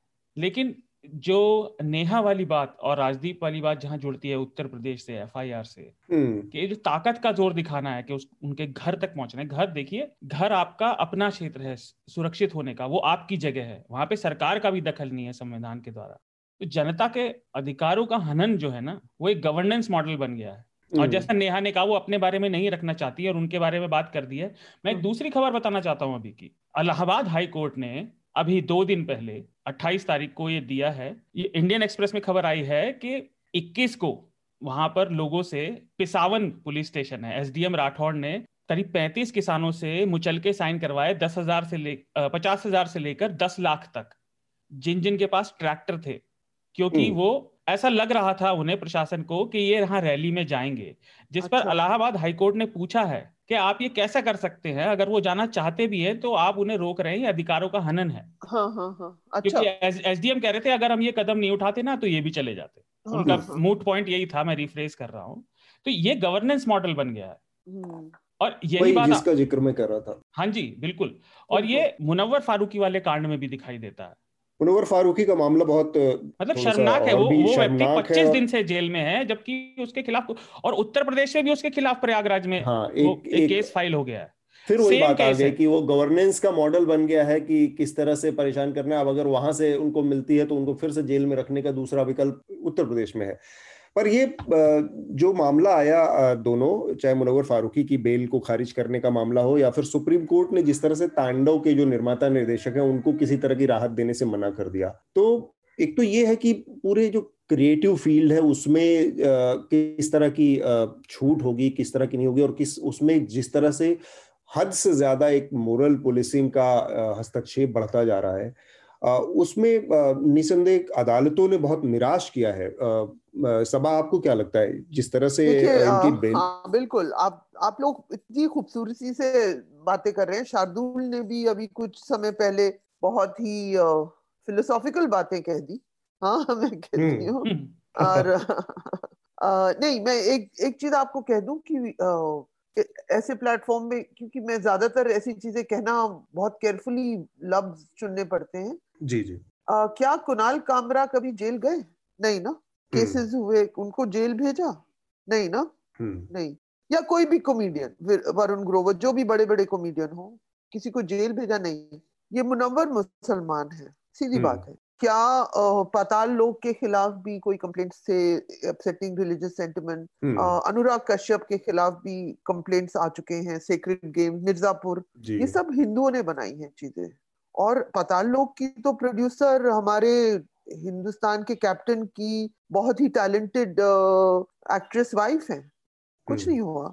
लेकिन ये तीन मुसलमान बैठे हुए हैं साथ साथ इसके मेकर हैं मुसलमान इसके एक्टर हैं सैफ अली खान वो ही जो मैं हिंदुत्व की सोच के तरफ़ से सोच रही हूँ जिन्होंने लव जिहाद से करीना कपूर से शादी की और एक बच्चा पैदा किया जिसको उन्होंने नाम दिया तैमूर। हम्म। तीसरा है आ, क्या नाम है? मोहम्मद जीशान अयूब वो जो जेएनयू में जाके स्वरा भास्कर के साथ खड़ा होके प्रोटेस्ट भी करता है उसने एक पार्ट प्ले किया शिवा का पार्ट हम्म। ये जो पेट से जो बातें निकलती है ना पेट से जो हिंदुत्व का जो चेहरा होता है हम्म। जिस तरह से लोग सोचते हैं ये मुसलमान को तो हम ठीक करके रखेंगे। आप देखिए क्रिमिनल जस्टिस सिस्टम में भी आपने कहा यूपी मध्य प्रदेश उत्तर प्रदेश के जो इलाहाबाद हाई कोर्ट में अभी तक जो चीफ जस्टिस हैं वो नॉर्मल किस्म के शख्स हैं। हाँ नॉर्मल लॉयर टाइप के हैं। इलाहाबाद हाईकोर्ट से अभी तक रीजनेबल वर्डिक्स आ रही हैं। हम्म। आप बताइए किस तरह का सिस्टम मुनवर को जेल में रखा हुआ है? क्योंकि the law is only as good as those who apply it बिल्कुल। यू नो तो इट जो मध्य प्रदेश में हुआ है शार्दुल वो और भी बहुत हाँ। ही डरावना केस है उसमें अदालत जो जज के जो बयान है जिस तरह से आप पुलिस के बयान हाँ, से अपनी सहमति जता रहे हैं आप ये कह रहे हैं कि ये इजाज़त नहीं दी जा सकती। आपका ये, ये मुसलमान लड़का है ये नहीं बचेगा। मतलब इसको अभी तक प्रोसेस इज़ द पनिशमेंट वो तो हो ही गया। तांडव वाले तीन मुसलमान नाम। हम्म। ये कैसे ये सीन कर दिया? और हालाँकि तांडव जो बाकी जो जो सीरियल्स बने हैं इतने अच्छे अच्छे सीरियल तांडव एवरेज सीरियल है। हम्म। लेकिन उसका भी हक है थोड़ा सा सटायर थोड़ा सा कोशिश तो करे ये सब दिखाने के लिए। मुसलमान ने कैसे बनाया मुसलमान ने कैसे एक्ट किया अब वक्त आ गया कि हम दिखाएँगे। ये पेट से आती है दिमाग जहन पेट से जो नफरत होती है वो आती है। ये सब हो रहा है। ये मेरी राय इस पे ये है। मेघनाथ जी अभी अभी हम जो बात कर रहे हैं तो कुणाल कामरा ने एक स्टेटमेंट सॉरी एफिडेविट फ़ाइल किया एक्चुअली ये बारन बेंच पे अभी मैं जस्ट देख रहा था। तो उन्होंने एक बहुत ही खूबसूरत बात बोली है। उन्होंने कहा कि public faith in judiciary is founded on the institution own actions and not on criticism और कमेंट्री अबाउट इट मतलब हिंदी में बोला जाए तो एक जुडिशरी का जो फेथ है मतलब जिस जो जिससे हमको उन पर भरोसा हम्म। होता है वो उनके खुद के एक्शंस पर होता है हम्म। आप एक जोक कर दे आप एक ट्वीट कर दे आप कुछ भी कर दे तो उस पर कोई उससे कुछ होता नहीं है राइट हम्म। और मुझे लगता है कि ये ना सेम चीज़ रिलीजन पे भी अप्लाई होती है कि आपका फेथ एक हाथ एक हाथ रिलीजन के लिए या फिर एक हाथ भगवान के लिए या फिर जो भी है उसको एक छोटे से जोक या फिर एक छोटी सी टीवी सीरीज़ अफेक्ट कर देती है। तो ये जो एक थोड़ा सा थिन स्किन बिहेवियर है जो लोग एकदम जैसे सोच रहे कि अफेंड होना हमारा अब नेशनल स्पोर्ट हो गया है। लॉ स्टूडेंट्स फ़ाइल ये जो कुणाल कामरा का जो चल रहा है वो एक लॉ स्टूडेंट ने फ़ाइल किया था राइट वो वो लॉयर भी नहीं है उन्होंने एक वो वेणुगोपाल के पास जाके उन्होंने एक ये किया कि ये कंटेम्प्ट ऑफ़ कोर्ट है और फिर उन्होंने एक्सेप्ट कर लिया और सुप्रीम कोर्ट में चला गया वो तो अब ये तो जैसे सभा ने कहा कि इनको जेल तो होने वाला है नहीं और अर्नब गोस्वामी को देख ले तो उसको जेल हो गया पर उसको बेल हाँ. भी मिल गया राइट right? हाँ। और मुनावर का जो भी एविडेंस था मतलब आप अगर इंटरनेशनल हेडलाइंस देखेंगे इस पर क्योंकि ये इंटरनेशनल कवरेज हो गया इसका कि comedian arrested for allegedly wanting to crack a joke that is headline से क्योंकि क्योंकि ऑन रिकॉर्ड वहाँ की पुलिस का बयान आ गया है एक्सप्रेस की रिपोर्ट में उनके पास कोई वीडियो विजुअल एविडेंस ही नहीं है। और उन्होंने फिर, फिर चार साल पहला एक वीडियो निकाल के अब पाँच साल आप इतिहास खोदते रहिए। इतिहास से निकालते रहिए सब कुछ क्योंकि अब आपको मजबूरी सिलेक्टिव तो ये जो उत्तर प्रदेश में जो केस फ़ाइल हुई है वो उस पर हुई है। मतलब हम्म। अब इनको मध्य प्रदेश में दिखाई दिया कि कोई केस नहीं है कुछ नहीं है तो फिर उत्तर प्रदेश में एक एफआईआर फ़ाइल कर दिया कि अरे इसने चार साल पहले एक जगह पे एक दो तीन वो जो गाना है उसमें राम और सीता का नाम ले लिया और कंपेयर कर दिया तो हम्म। फिर आप आप सोचिए कि किस हद तक गिरने गिर, गिर गए हैं हम कि एक मतलब बच्चा बच्चा है वो मतलब बेसिकली इतना यंग आदमी जो अपना कॉमेडी का करियर बनाने की कोशिश कर रहा था उसका आपने उसको तो आपने बर्बाद कर दिया उसके फैमिली हम्म। की अलग बात है उसके दोस्तों और इनकी अलग बात है पर अगर आप कॉमेडियंस की इन जनरल सोचेंगे वो कितने डर गए होंगे अभी इसकी वजह से। ठीक बात। शार्दुल आपकी आखिरी टिप्पणी संक्षेप में फिर हम अपना रिकमेंडेशन का राउंड पूरा करेंगे। मैं कुछ ज़रूरी बातें कहना चाहता हूँ। तो पहली बात इन सब बातों से अलग मुजफ्फर फारूकी वाले मामले में उसे जमानत नहीं दी जा रही। जमानत क्यों नहीं दी जा रही? वही मैं ये हम लोग शुरू में जो हमारी चर्चा का विषय यही था कि अदालतों ने जितना निराश किया है इस दौर में वो अपने आप में एक अलग विषय है। अब चूँकि हम लोग बहुत सारे नियम कानूनों से बधे हैं अदालतों के पर, प्रक्रियाओं पर कोई कमेंट्री नहीं कर सकते उनके निर्णयों पर कोई बात पर हम उससे असहमत तो हो ही सकते हैं। जी नहीं देखिए कानून की बात कर रहा हूँ मैं। वो अदालत की नहीं कानून की बात कर रहे हैं। अदालत कानून से ही तो चलती है। जमानत ना देना एक एक्सेप्शन है जमानत रूल है। Person is innocent until proven guilty. बिल्कुल बिल्कुल बलात्कारियों की जमानत हो जाती है हत्या केस में जमानत हो जाती है डकैतों की जमानत हो जाती है। भाई वो बाहर निकल के ना कोई सबूत मिटा सकता है ना? सबूत आपके पास है वो बोल चुका। वो ना गवाह मिटा सकता है क्योंकि वो उस टाइप का क्रिमिनल केस नहीं है। तो हम्म। उसे जमानत क्यों नहीं दी जा रही? अच्छा दूसरी बात मैं इससे अलग ले जाना चाहता हूँ जिससे सुनने वालों की नज़र में आए। जो दूसरा केस है ना इंदौर का जिसपे हमने रिपोर्ट किया था घर गिराने वाला। हम्म। मेरे लिए पर्सनली अगर मैं कहूँ वो ज़्यादा इंसान चाहे वो गरीब हो या अमीर घर अपना घर बनाता है जो नेहा वाली हमने बात की। आप उसके घर तक नहीं छोड़ रहे आपने उनका घर गिरा दिया जबकि वहाँ कुछ नहीं हुआ था हम्म। है ना?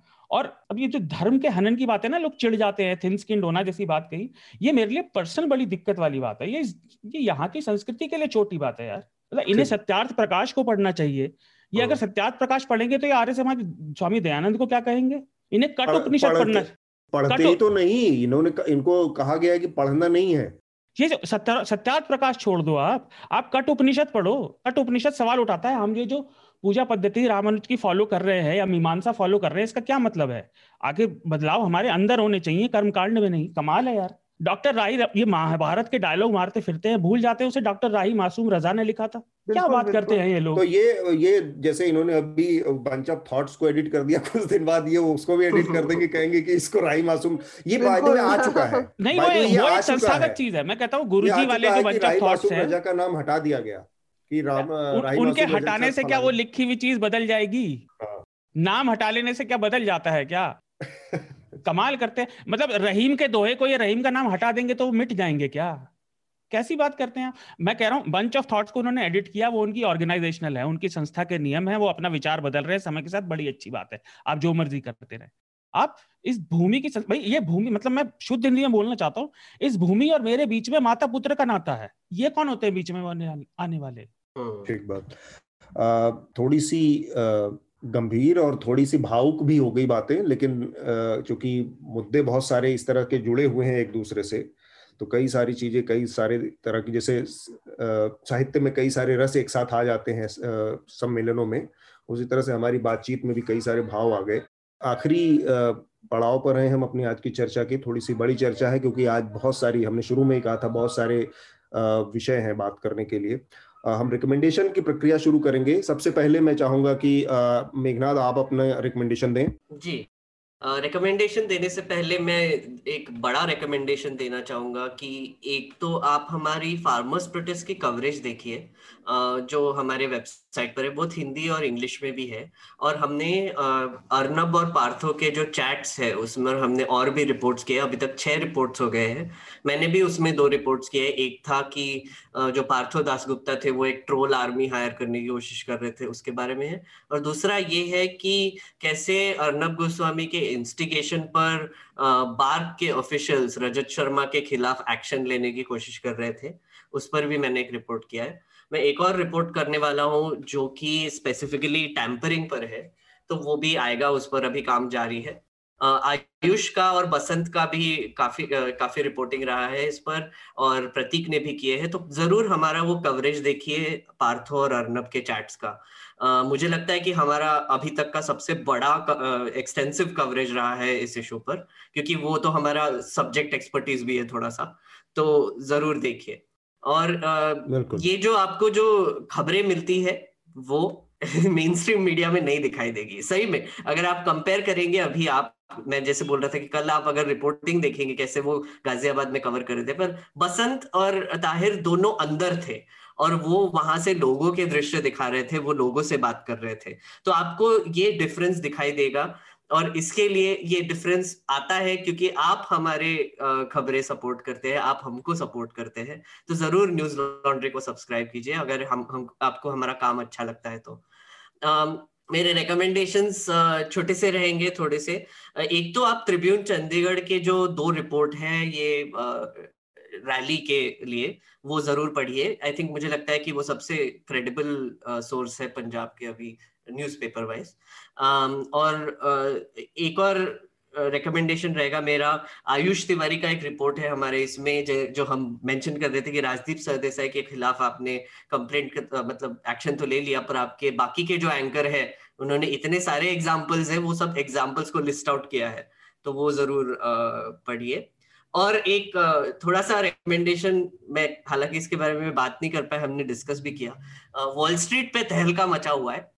वॉल स्ट्रीट पे गेम स्टॉप नाम का एक शेयर है उससे इसको occupy Wall Street two point बोला जा रहा है। और वो उसके बारे में कुछ एक एक छोटा सा रिकमेंडेशन है मेरा।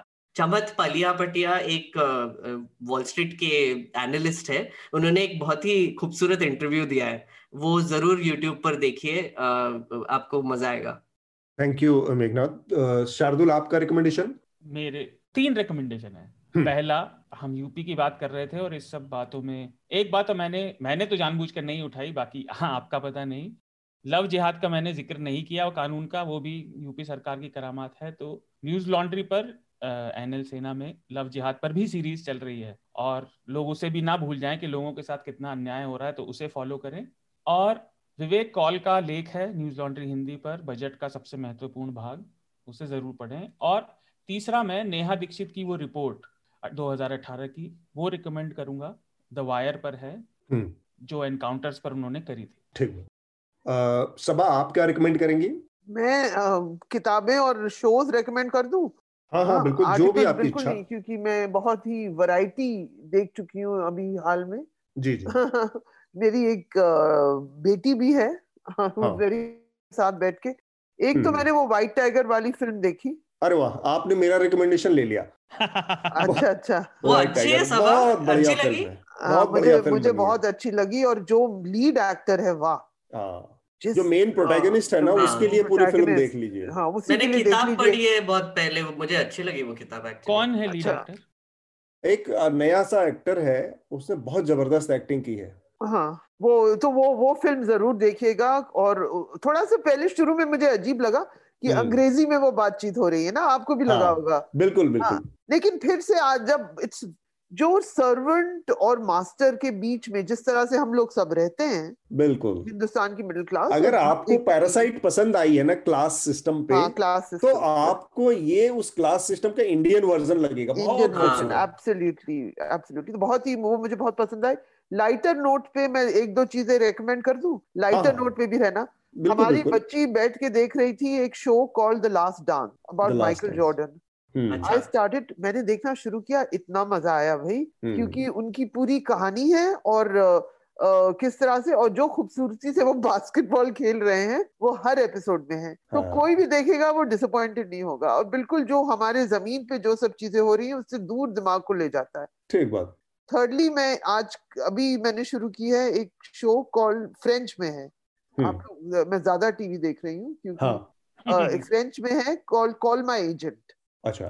कॉमेडी है बहुत मज़ेदार हाँ वो मैंने मैंने भी शुरू किया वो एक्चुअली वो बहुत हाँ? बहुत बहुत बढ़िया है। हाँ कॉमेडी मज़ा आ रहा है। बहुत मज़ा ये रहा सब है और किताबों में काफ़ी सारी किताबें मैंने पढ़ ली हैं। आजकल रिसेंटली मैंने पढ़ी हाँ, एक हमारे जर्नलिस्ट होते थे आशीष खेतान की किताब। आशीष खितान की किताब आई है हाँ। किताब मैंने पढ़ ली क्योंकि उन्होंने रिक्वेस्ट किया कि लॉन्च वर्चुअल लॉन्च में मैं एक हिस्सेदार हूँ। अच्छा अच्छा। हाँ और वो बहुत ही पढ़ लीजिएगा ज़रूर।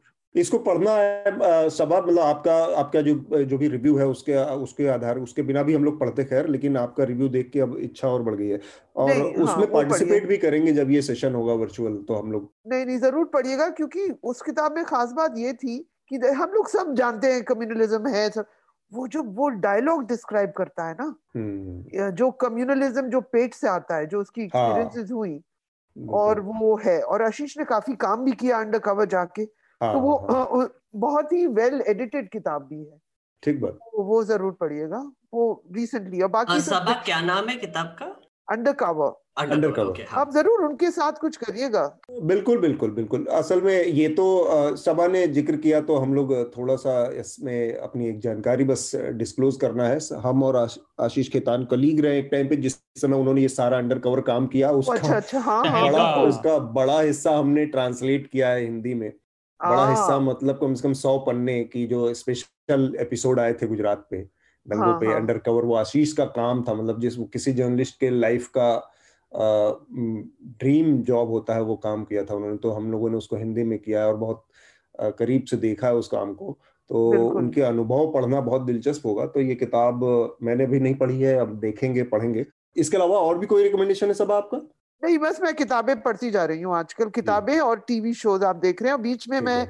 सिंगू बॉर्डर गाजीपुर बॉर्डर चली जाती हूँ। जी अब ऐसी ही ज़िंदगी कट रही है स्ट्रेस बस स्ट्रेस बस्टर के तौर हाँ, पर ये हाँ। सारी चीज़ें करते रहना चाहिए। बतौर पत्रकार ये बहुत ज़रूरी है। बिल्कुल अ, बिल्कुल। मेरे दो रिकमेंडेशन है। एक तो सबा ने रिकमेंड कर दी वो फ़िल्म व्हाइट टाइगर जो कि अरविंद अडिगा की पहली किताब थी और पहली किताब के लिए उनको बुकर प्राइज भी मिला था। तो उस किताब पर बनी ये फ़िल्म है व्हाइट टाइगर बहुत ही अच्छी फ़िल्म बनी है। तो ये तो मेरा भी रिकमेंडेशन है। इसके अलावा बहुत सारी चीज़ें, हिंदू, हिंदुइज्म, सनातन को लेकर घाचपाच मचा हुआ है।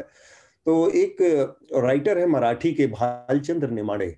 उनकी किताब है हिंदू और उसकी जो टैगलाइन है बड़ी खूबसूरत है, जीवन की समृद्ध कबाड़।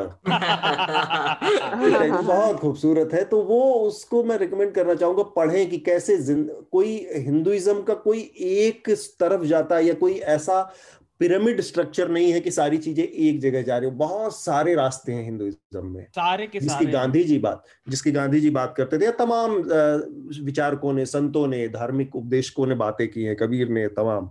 तो उस किताब को कि जीवन की इतनी समृद्ध कबाड़ है ये इसमें बहुत सारी चीज़ें बेमतलब की हैं, कबाड़ हैं, लेकिन सबके अपने अपने स्थान है और सबके लिए स्पेस है हिंदुइज्म ये है।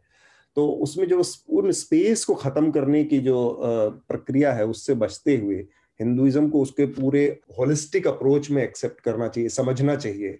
कोई ऐसा नहीं कि सेमेटिक रिलीजन्स हैं तो वहाँ तो एक पद्धतियाँ तय हैं, एक तरफ़ जाती हुई, लेकिन इस तरह का कोई कॉमन एक लीनियर स्ट्रक्चर नहीं है, उस पर वो किताब पढ़ें। समझ में आए तो ज़रूर उस पर अमल भी करना चाहिए। एक इसके- एक अतुल सर एक रेकमेंडेशन अतुल सर का टिप्पणी ज़रूर देखिए। वो जो पिछला वाला जो आपका अर्नब चैट का था वो मुझे बहुत अच्छा लगा। और वो वो ज़रूर देखिए वो एपिसोड हमारे यूट्यूब पर है। आप लोग मुझे व्हाट्सएप पे भी सब फॉरवर्ड कर सकते हैं। हाँ हाँ बिल्कुल। Just forward me on WhatsApp ये कहाँ क्या कुछ देखना। वो भी हाँ। मुझे सुना वो भी I would like to see कि हाँ बिल्कुल। जी जी। प्लीज़ फॉरवर्ड करिए।